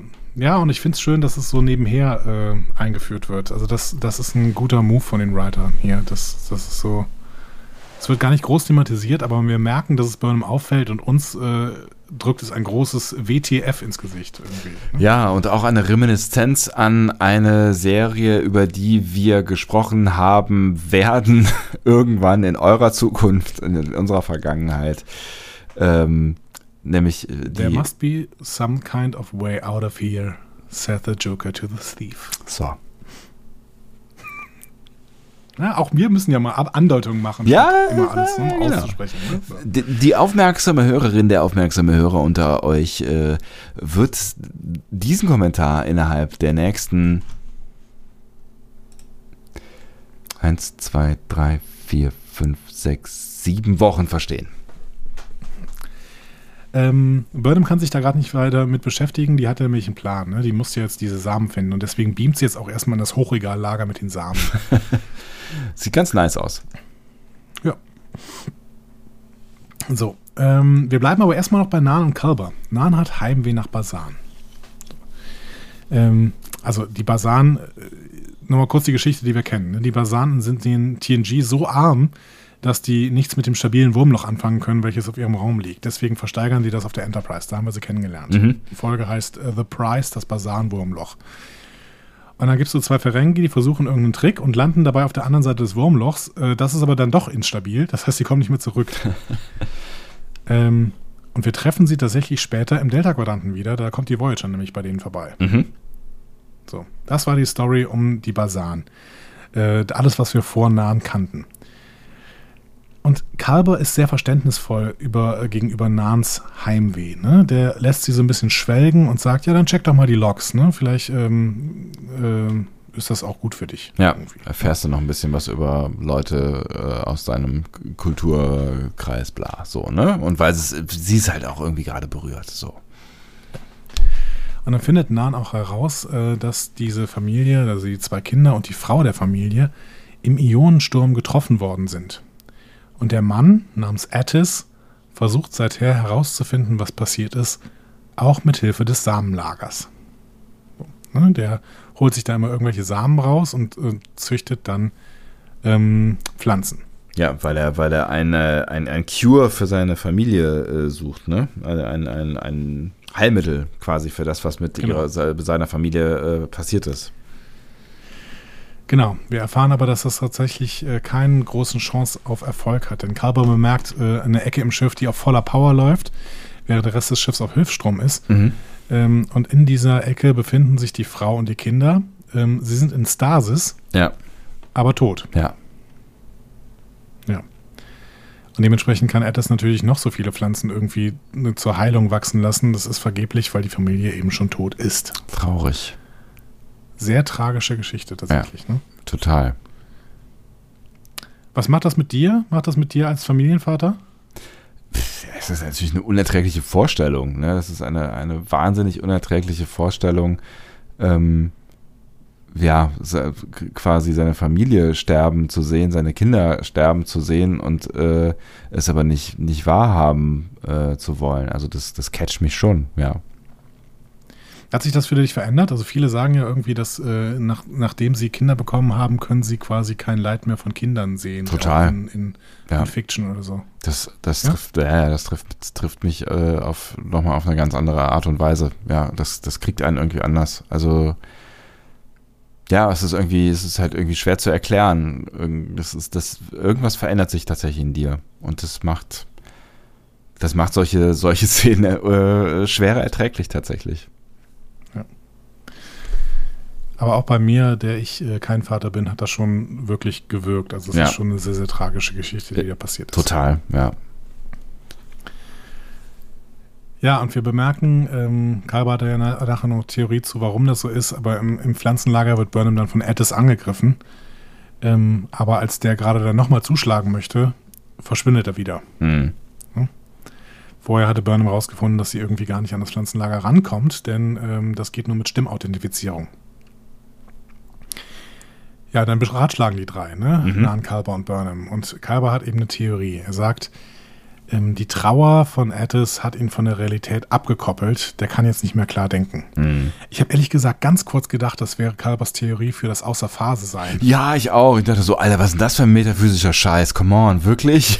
Hat den, genau. genau. hat die Trauer abgekoppelt von der Realität. Deswegen verschwindet er jetzt immer wieder. Ui, ach so, okay, alles klar. Was? Also habe ich dann noch zwei, dreimal gesehen und dann habe ich Gott sei Dank kapiert, dass das nur seine Theorie dafür ist, warum der so durchgedreht ist. Äh, weil das wäre echt fürchterlich gewesen. Das stimmt allerdings. ja.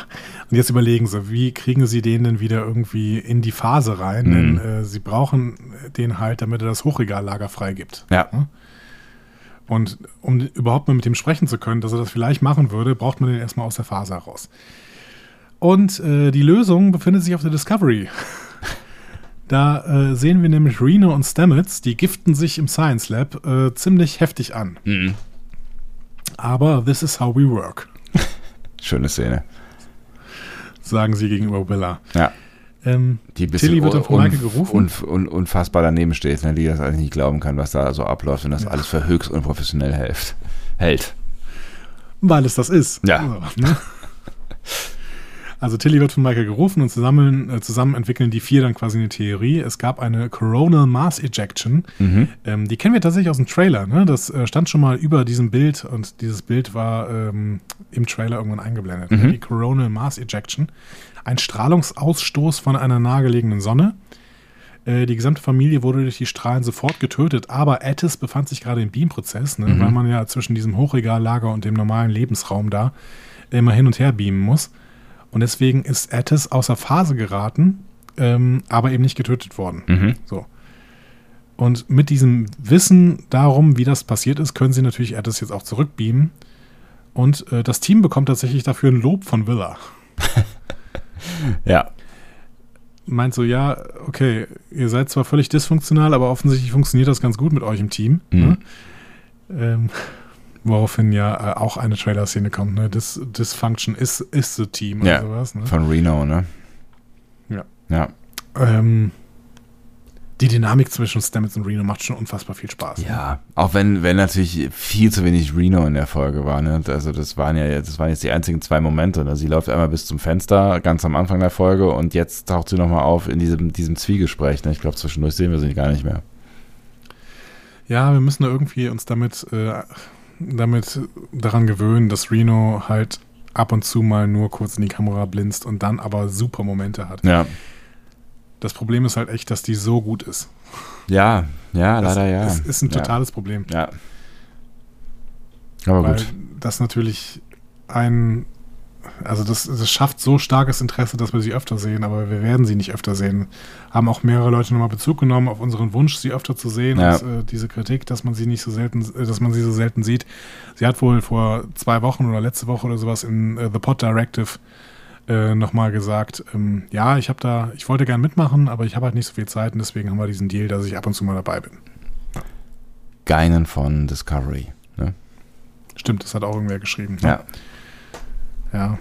Es ist trotzdem schade irgendwie. Ja. Gut. Ähm, Nahn versucht jetzt Attis zu überreden, ihnen den Samen zu geben. Hm, Schwieriger Satz. Merke ich gerade. Ähm, Also sie haben, sie haben, sie haben ihn zurückgebeamt. Haben wir das gesagt? Sie haben ihn zurückgebeamt. Der ist wieder ja, da. ja. genau. Ja. Sie, haben das, sie haben das gelöst. Genau. Ja. Ähm, Nahn schafft das aber nicht. Ne? Äh, Attis reagiert überhaupt nicht. Und dann überredet Kalber Burnham, dass sie Attis überredet, denn Nahn ist befangen und kann nicht hart genug sein. Mhm. Und Kalber offensichtlich Frage? auch nicht, ja. Genau, warum Ja. kann Kalber das denn nicht? Weiß ich auch nicht so Unklar, genau. Unklar. Burnham ist halt diejenige, die in solchen Situationen die Situation rettet. Und zwar mit einer pathetischen Ansprache. Und ähm, das tut sie dann halt auch. Vielleicht kann Kalber keine pathetischen Ansprachen, obwohl das kann er bestimmt schon, ja. Und dann wird es wirklich ähm, noch crazier, beziehungsweise noch dramatischer. Ähm, Attis gibt das Regal frei und die, das Codewort sind die Namen seiner Töchter. Tja, Hui. Also das ist schon schwere Kosten. ja, voll. Nahen holt sich dann also diesen Samen aus dem Regal ähm, und Burnham will Attis sofort in die Krankenstation beamen, aber er will bleiben. Hm. Also er hat, er hat halt denken auch die, die gleichen harten Strahlenverletzungen wie äh, die, die seinen, den Rest seiner Familie getötet haben, ne? Und er muss halt sofort behandelt werden, so, ne? Also er hat auch Strahlenverletzungen. Er Ja. hat nicht so heftige, weil dann wäre er jetzt ja auch schon tot, aber Ach so, stimmt, ja. Ähm, ja das ist ein Punkt. Ähm, ja, und jetzt haben wir natürlich ein Problem, weil wir haben jetzt eine Pflichtenkollision. Ne? Sie wollen ihn nicht zwingen, äh, mitzukommen, ne? Mhm. weil er hat ja halt einen freien Willen. Aber dieses Regalschiff wäre dann ja verlassen, weil der würde bald sterben und man könnte das ja brauchen. Hm. Also total schwierige Situation. Ähm, Burnham schickt dann erstmal Kalber weg und sagt, ja, geh du schon mal, das wird hier eventuell noch was dauern, deswegen geh schon mal hier einen Impfstoff entwickeln ne? oder Ja. äh, irgendein Heilmittel. Burnham und Nahn diskutieren weiter. Also, Problem, Sternenflotte würde niemals jemanden zurücklassen. Mhm. Das ist Bur- Burnhams Ähm. Argumentation. Genau. Mhm. Man kann die Pflanzensammlung noch brauchen, auf der anderen Seite hat Atlas halt einen freien Willen. Was also tun? Die Lösung, Nahn bleibt auf dem Schiff. Mhm. Das heißt, er wird nicht allein zurückgelassen, da ist jemand bei ihm. Und Nahn fliegt dann das Schiff nach Basan zurück und sorgt dafür, dass die gesamte Familie beerdigt wird. Und dafür zerstört Nahn tatsächlich ihre Karriere. Und das fragt Burnham ja nochmal so, ne? Also bist du wirklich sicher, dass du das alles hinwerfen willst, dann? Äh, Und Nahn argumentiert an der Stelle irgendwie mit äh, Ariam Mhm, genau. und sagt, ja, du hast uns irgendwie auch auf der Beerdigung von Ariam hast du so schön pathetisch geredet. Das hat uns irgendwie gesagt, was eigentlich wichtig ist. Hm? Hm. Ich habe ehrlich gesagt den Ariam-Bezug nicht immer ganz verstanden, so, weil Ja, ich hatte auch irgendwie das Gefühl. scheint das irgendwie ein wichtiger Move gewesen zu sein, dass Ariam sich da geopfert hat. Ja. Also, Ja, offensichtlich. Also ich hatte auch irgendwie nicht das Gefühl, dass die beiden so close sind, so. Oder es war, war wahrscheinlich nur dieser Moment oder diese, diese, ja, diese Folge halt dann am Ende irgendwie, ne, die sie da so beeinflusst hat. Beziehungsweise Nan musste ja Ariam opfern, ne? Ja. Nan hat, glaube ich, Ariam aus der Luftschleuse geschossen. Ne? Ja. Ja, ja, genau. Ja, und deswegen hat sie offensichtlich dieses Greater Good-Ding äh, sehr gefressen und würde sich dann auch eben selber opfern. Ja.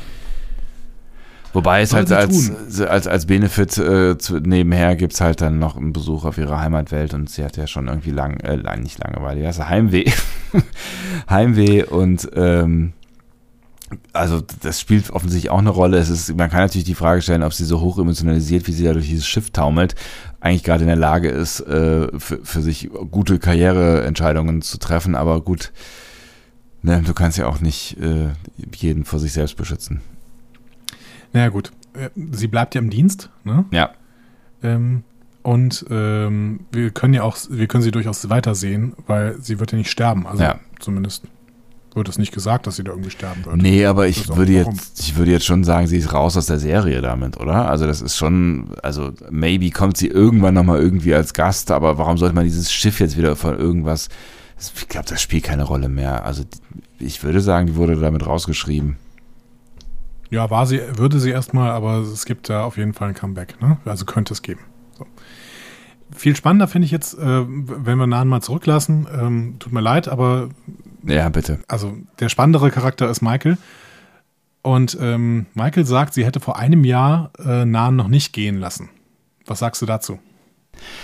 Naja, das zeigt wahrscheinlich so ein Stück weit, dass Michael sich schon selber darüber bewusst ist, dass sie irgendwie eine, eine, eine ähm, Änderung durchlaufen ist. Ne? Und da sind wir wieder bei diesem eben, äh, sie ist jetzt vielleicht ein bisschen gechillter, sie ist so ein bisschen selbstsicherer, sie ist so ein bisschen nicht mehr ähm, auf dem Ich rette die, das Universum und die Galaxie und jeden Einzelnen äh, irgendwie äh, von euch. Vielleicht ist es so, so ein bisschen so die Richtung. Ähm, jetzt kann sie halt Mhm. auch äh, irgendwie, oder jetzt hält sie es vielleicht auch aus, dass andere andere Wege gehen als die, die sie für sie vorgesehen hat. Möglich. Hm. Ich bin mir da noch nicht ganz sicher. Ähm, was ist denn eigentlich die Veränderung? Also was hat das denn ausgelöst? Beziehungsweise was ist die Konsequenz aus dem, was da ausgelöst werden sollte? Ich bin mir ehrlich gesagt, um noch einen Schritt äh, weiter zurückzugehen, ich bin mir ehrlich gesagt noch gar nicht so sicher, äh, welche, welche Intention denn diese neue Michael hat und ob sie wirklich Sternenflottenoffizierin sein will auf, auf Dauer. Vielleicht ist auch das was, was dahinter steckt, dass irgendwie Michael für sich gemerkt hat, es gibt ein Leben außerhalb der Sternflotte, was vielleicht auch lebenswert ist oder vielleicht was auch immer es ist. Äh, also vielleicht ist es ja auch das, was sie auch Nahen dann äh, zurechnen möchte oder zurechnen ist falsch. Du weißt, was ich meine. Ähm, ermöglichen Zu möchte, mhm. zu stehen. So, danke. Möchte, dass, ähm, dass, sie- dass sie sich weiterentwickeln kann oder woanders hin entwickeln kann, weg von der, von der Sternflotte oder von der typischen Sternflottenkarriere zumindest. Ne? Mhm. Ja, also dass es irgendwie was anderes gibt als, ähm, als Karriere. Ja, oder und, und Pflicht und Pflichtbewusstsein und vollständiges Aufgehen in, in, in diesem, die, diesem Erfolg haben zu müssen, weil wir dürfen ja auch nicht vergessen, wo sie herkommt. Ne? Also das ist ja auf, auf Vulkan offensichtlich auch ein echtes, ähm, ein echtes Thema, so dass du halt immer erfolgreich sein äh, musst, wenn ich an diese armen kleinen Kinder in diesen kleinen Zellen denke, die da Ja, stimmt, da muss man ja. immer noch mal dran denken, dass sie eben aus Vulkan kommt und in diesen komischen Bildungsanstalten da äh, gedrillt worden ist. Ja. Äh, Ja, die Vulkanier, die Vulkanier. Je mehr wir uns mit äh, Star Trek beschäftigen, desto kritischer muss man eigentlich die Vulkanier betrachten. ne? Ja, also ne, das ist zum Beispiel auch ein, ein, ein Ding, was man keinen Kindern zumuten möchte als, äh, als Ort der Bildung. Also wirklich niemandem. Auch keinen Erwachsenen übrigens. Nee, niemanden, genau. Ja. Ja, gut, dann lassen wir Nahen zurück. Wahrscheinlich für immer, wie du Mhm. sagtest. Ne? Eventuell gibt es ein Comeback. Aber ähm, tschüss, Rachel Ancheril. Die Mhm. hatte übrigens vorgestern Geburtstag. Ne? Glückwunsch. Ich glaube am, am 11., meine ich, oder am 10., weiß nicht mehr genau. Ähm, Glaubst du, genau, die lassen wir zurück. weißt du da was Ja. drüber? Wollte sie aufhören oder, oder äh, Nee, weiß ich gar nichts drüber. ja. Finde ich auch gut, dass sowas tatsächlich dann äh, nicht an die Öffentlichkeit kommt. Ähm, ich fand es fast ein, bisschen schade, dass es jetzt schon Castingmeldungen für Staffel 4 gab. Aber dazu sagen wir jetzt nichts, weil wenn ihr das nicht verfolgt habt, dann wollen wir euch jetzt nicht äh, damit behelligen. ja. Ja. Gut. Ähm, Vance ist beeindruckt von der erfolgreichen Mission und von der Aufopferung der Crew für die Sternenflotte. Ja. Ne? Also er scheint schon irgendwie mehr und mehr Vertrauen zu bekommen. ja. Also auch der, der Move von Nahen hat offensichtlich was gebracht, ne? Ja, genau. Und äh, auch das von Detmar und, und Obo, dass die da äh, im, in den Nebel geflogen sind und das irgendwie rausge, rausgezogen haben und sowas. Ne? Ja. Also war schon offensichtlich ähm, gut fürs Vertrauensverhältnis. Er sagt dann aber sofort, Leute, ich muss euch sofort sagen, fünf Jahresmission gibt es nicht mehr. Ne? Also wir gehen jetzt nicht auf fünf Jahresmission. Ja. Ne? So. Ähm, die Frage ist, ja, was soll denn jetzt passieren? Und äh, Saru, äh, der alte Rhetoriker, hat da natürlich ein schönes Bild. Ne? Und er erz- erzählt ihm von Giotto. Ähm, das ist ähm, ein leckerer Keks. Was, äh, wenn ich's gar nicht, ach, ich wollte gerade wieder den Vornamen suchen und statt, stattdessen mache ich irgendeinen schlechten Wortwitz. Äh, Giotto, irgendwie Buenaventura? Nee.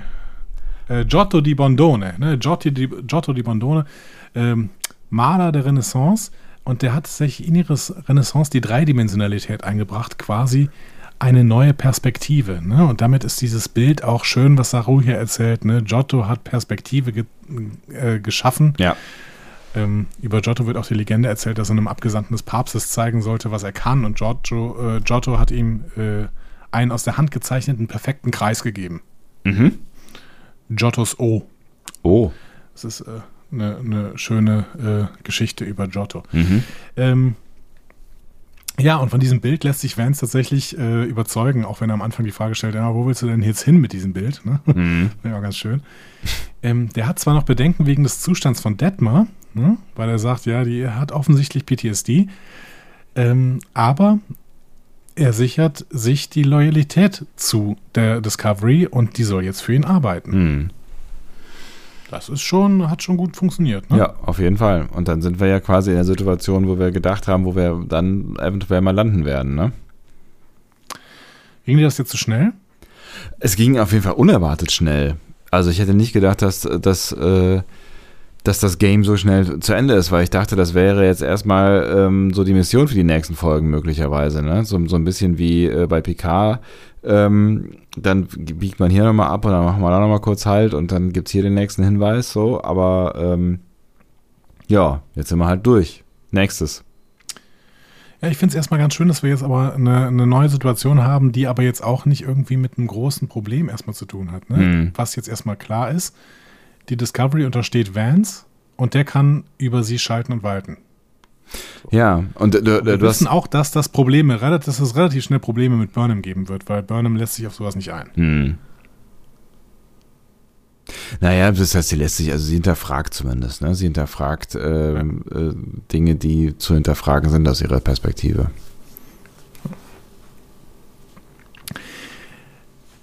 Fragen ist ein gutes Stichwort bei Burnham. Denn eigentlich war das Gespräch schon zu Ende und äh, Saru sagt auch, ja, danke, super, ne? Und Tschö. äh, sagt, Ja. ja. und äh, ist noch irgendwas? Und dann sagt Burnham, ja, The Burn. äh, wie wär's? Jetzt haben wir noch ein Vertrauensverhältnis, jetzt kannst du uns da was drüber erzählen, ne? Ja. Und äh, er sagt, ja, komm, also es gibt die verschiedensten Theorien, aber wir haben echt gerade auch andere Probleme, als uns mit The Burn zu äh, beschäftigen. Es gibt da mehr Theorien als Schiffe Ja. die die Sternflotte noch hat. Ja, das heißt, ähm, wir sind gerade nicht an der Stelle, dass sich hier alle mit The Burn beschäftigen, außer natürlich ähm, die Discovery Crew selber, weil die irgendwie noch auf dem Schirm haben, dass die Sternflotte halt auch zusammenwachsen muss. Und deswegen, die gehen von einer ganz anderen Voraussetzung aus. Ne? Die haben ein Problem, was hier keiner in dieser Welt irgendwie hat. Hm. Ja, ja, ja. Finde ich eine ganz spannende Perspektive eigentlich. Finde ich auch, ja. Es ist jetzt nicht so, dass irgendwie die Welt vor einem offensichtlichen Unheil gerettet werden muss, sondern dass sie die einzigen sind, die denken, okay, wir müssen jetzt irgendwie diese Welt wieder verändern.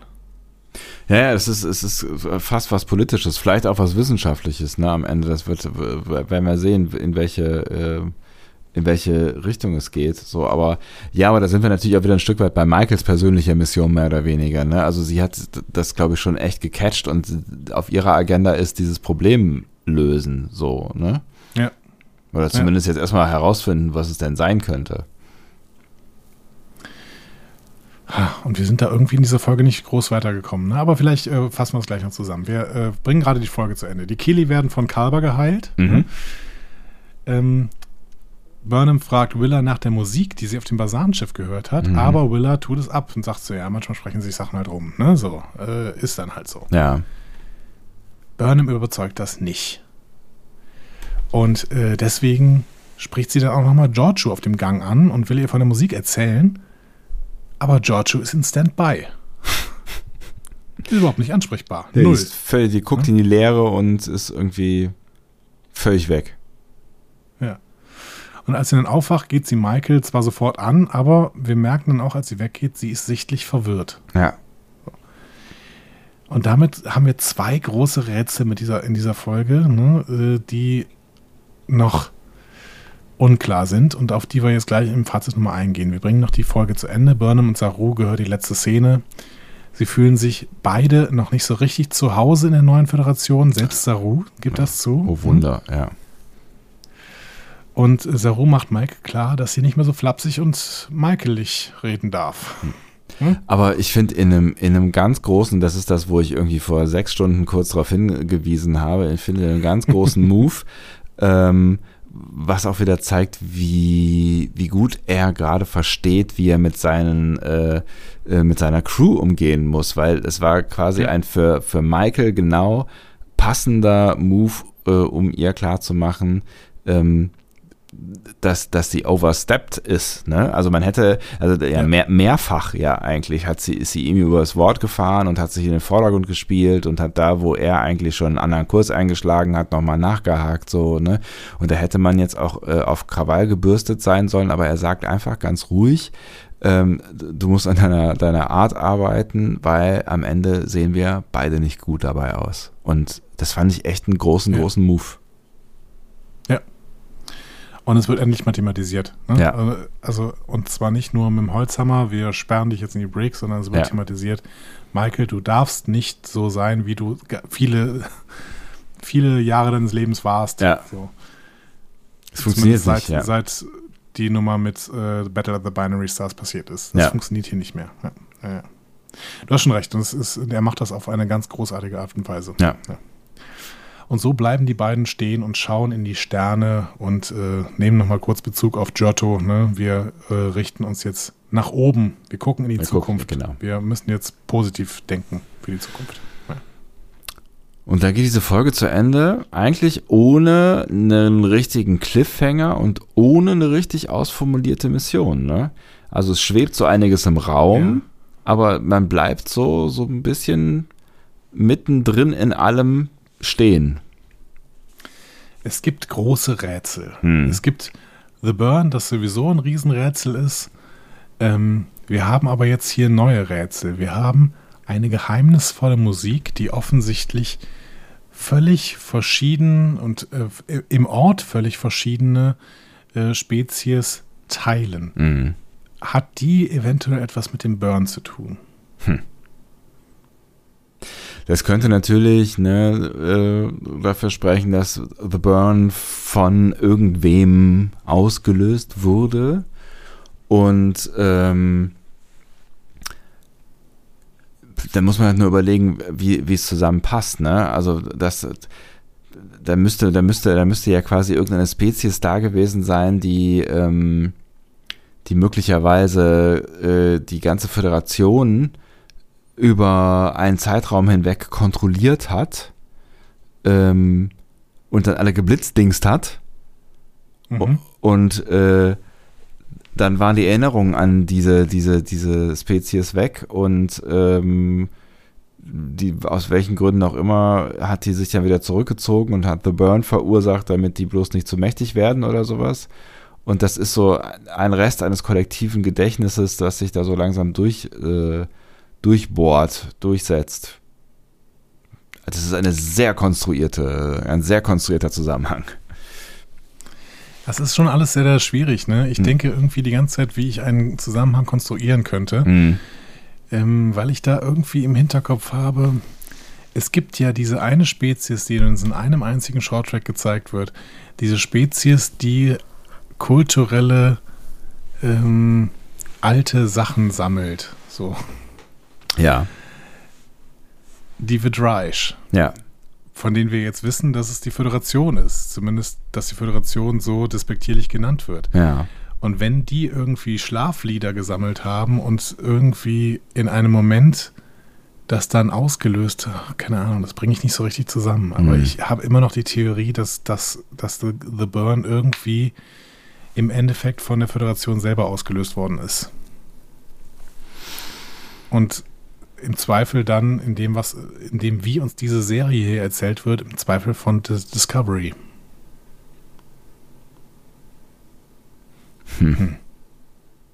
Aber was hat das mit dem Schlaflied zu tun? Ja, das weiß ich nicht. Aber dieses Schlaflied könnte ja eventuell auch einfach von der Discovery kommen, weil es von Toll kommt. Vielleicht ist Toll tatsächlich die Ursache für dieses Schlaflied und ähm, die, äh, die Basan haben das erst durch The Burn bekommen, weil Toll mit beim Auslösen des The Burn äh, von The Burn dabei war. Hm. Die andere Frage ist, was hat das denn jetzt mit dem Spiegeluniversum und mit Georgiou und so zu tun? Das ist halt auch ein Ist Punkt. Ja. Das, also Genau, vielleicht sind wir damit auch noch nicht durch einfach, ne? Genau, und äh, da ist natürlich die Frage, ähm, wir wissen ja über das Spiegeluniversum eigentlich relativ wenig. Hm. Jetzt möchte ich nochmal an The Bounce äh, erinnern. Ne? The Bounce ist die Theorie, dass ein Vakuumzerfall, ähm, ja, zum Zerfall von Vakuum. nee, Quatsch. Zum Zerfall von äh, bestimmten äh, chemischen äh, Konstrukten geführt hat. So. Mhm. Ähm, und der Vakuumzerfall ist laut Katie Mack äh, eine Theorie, dass es einen Übergang zwischen dem Higgsfeld und dem Standardraum gibt. Ne? Das war The Bounce. Mhm. Ähm, was ist denn jetzt, wenn diese, dieser Übergang, der dazu einem Vakuumzerfall führt, nicht zwischen Higgsfeld und Standardraum passiert, sondern zwischen Mirror Universe und Normal Universe? Dass es also irgendwelche Experimente gab, das Mirror Universe wieder zurückzuholen, nah an den Normalraum ran. Zum Beispiel von so Typen wie, äh, wie heißt er? David Cronenberg. Der hat ja eine seltsame Faszination für ähm, die Terraner, ne? Und fürs ist Mirror ja ganz Universe. Klar, Spiegeluniversumsforscher oder so. Ja. ne?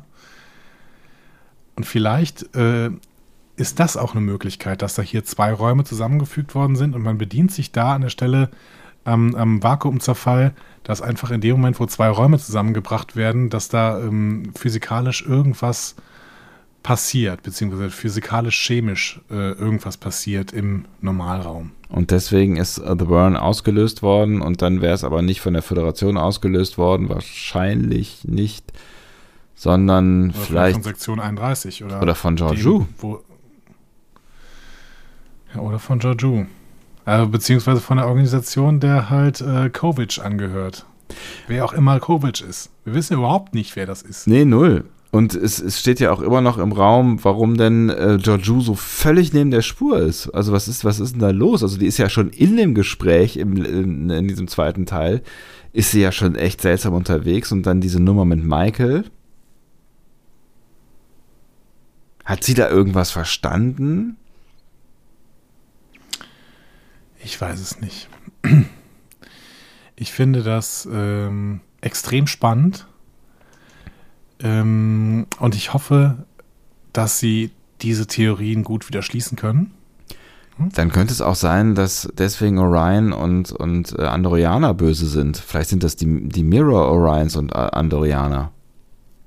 Die Orions waren immer böse, die Andorianer waren Ah ja, richtig, im Prinzip genau. nicht. Und wir Ja. hatten bei den Andorianern nicht so richtig damit gerechnet. Stimmt, die Orions waren ja immer ein, äh, das haben wir ja in Lower Decks erfahren. Bis Ja, auf Piraten. Äh, genau, Piraten.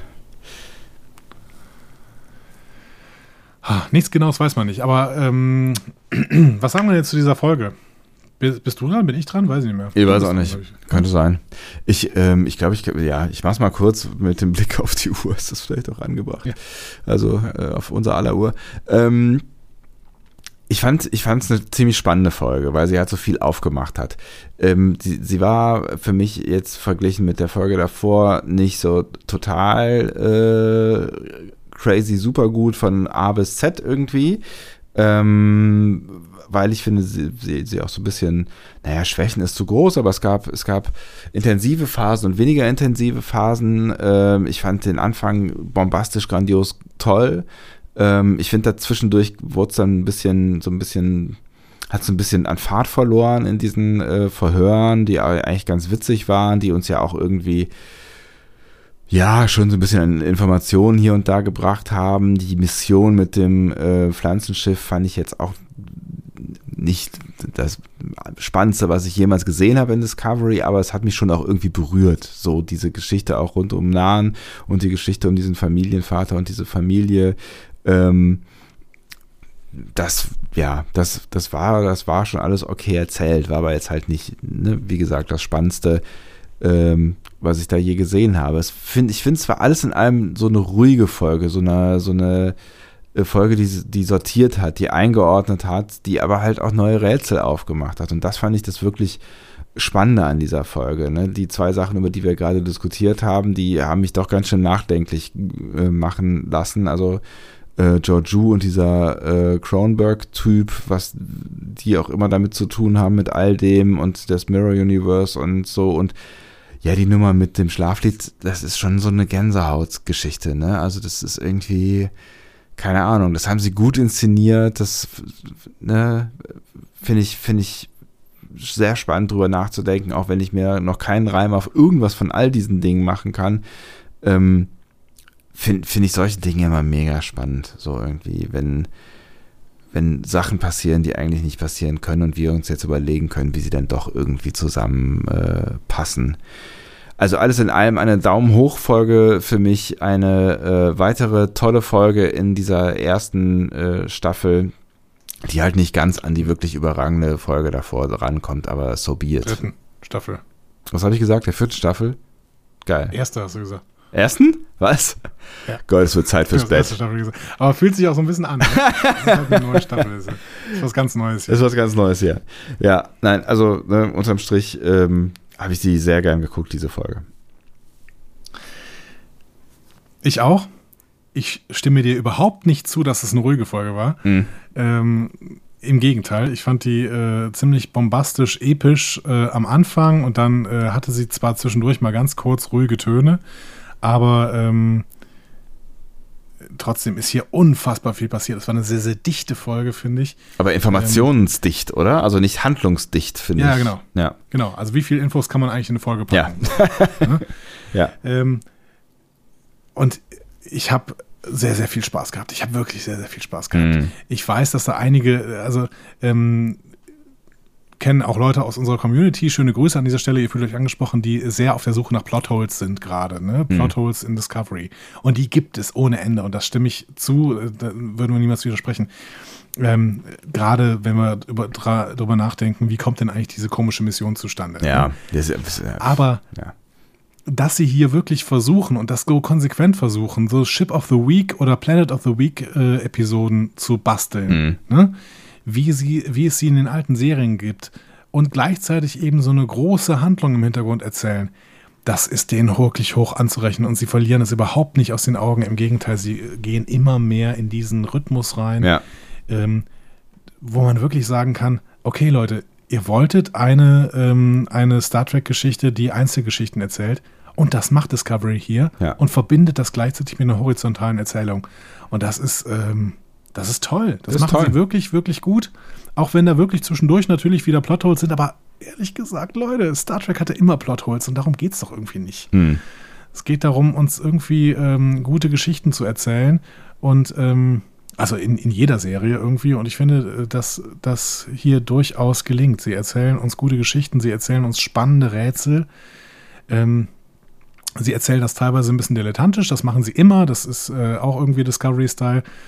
Aber ähm, ja, trotzdem, ich hab Bock. Ich hab Bock, jetzt jede äh, neue Episode sofort in mich aufzusaugen, weil ich einfach wissen will, wie es weitergeht. Mhm. Weil ich irgendwie, ähm, weil, da, weil da Rätsel gestellt werden, die mich extrem interessieren. Und deswegen ähm, freue ich mich tierisch auf die nächste Folge. Und es ist halt, ne, was wir zwischendurch gesagt haben, irgendwie, es ist jetzt gerade irgendwie nicht, nicht, es geht nicht darum, die Welt zu retten, das Universum zu retten, es steht nicht alles irgendwie auf der Kippe, es ist nicht, ähm, es ist, es ist nicht alles irgendwie vom Abgrund, sondern es ist eine, eine neue Welt, die nicht mehr ist wie die alte Welt. Und es gibt ein Problem in der Vergangenheit, was gelöst werden möchte. Das äh, hängt irgendwie alles miteinander zusammen, aber es ist jetzt gerade nicht, also es ist, ist alles so ein bisschen, es ist alles ein bisschen ausgeruhter und alle suchen jetzt noch ein bisschen nach Sor- Sortierung und Orientierung und nach Lösungen und das finde ich äh, auch echt ganz, äh, ganz nice gerade. Genau, es drängt sich keine Aufgabe auf. Ja. Ein bisschen schon, aber halt nicht komplett. ja, und deswegen bin ich sehr, sehr gespannt, äh, was nächste Woche in der Episode Scavengers passiert. Ähm, wir werden sehen. Wir werden sehen. Ähm, die nächste Episode, unsere nächste Episode wird ein bisschen kürzer, denn wir werden kein Feedback äh, mit hineinnehmen. Ja, denn aus wir Gründen. sich diese Episode schon relativ früh wieder sehen. Äh, und ihr habt dann noch gar keine Chance, wirklich äh, Feedback zu geben. Ähm, dafür aber in zwei Episoden wieder Feedback. Ähm, dementsprechend, äh, da könnt ihr schon mal was hinterlassen. Dann am besten für die nächste Episode, für die dies, äh, diese Episode könnt ihr so ein bisschen auf dem Blog diskutieren. Da äh, entspannen sich ja doch ganz nette Diskussionen. Und ähm, ihr könnt uns natürlich auch noch ein bisschen was über uns äh, Feedback erzählen, damit wir einfach immer besser werden. Ne? Kritisiert uns ruhig, das ist kein Problem. Ähm, Werdet kürzer. Dafür gibt's Feedback. verschiedenste Doppelpunkt. Ach so, das war mein, kürzer. ja, das war mein, mein Einsatz hier. Mein Einsatz bitte. Diskussionen zu folgen findet ihr auf discoverypanel.de oder sprecht eine Nachricht auf den Discovery Panel Anrufbeantworter unter 02291 ukta uk 2. Unter der 02291 ukta uk 2 erreicht ihr uns auch per WhatsApp. Außerdem gibt es uns auch bei Instagram unter Discovery Panel, bei Twitter unter Panel Discovery und bei Facebook unter Discovery Podcast. Wir freuen uns über eure Nachrichten und über eure Kommentare. Das tun wir, Das ist der Fall. Und jetzt müssen wir ganz schnell ins Bett. aber sowas von. Vielen Dank äh, für eure Aufmerksamkeit. Auf Wiedersehen. Bis zum nächsten Mal. Tschüss. Tschüss.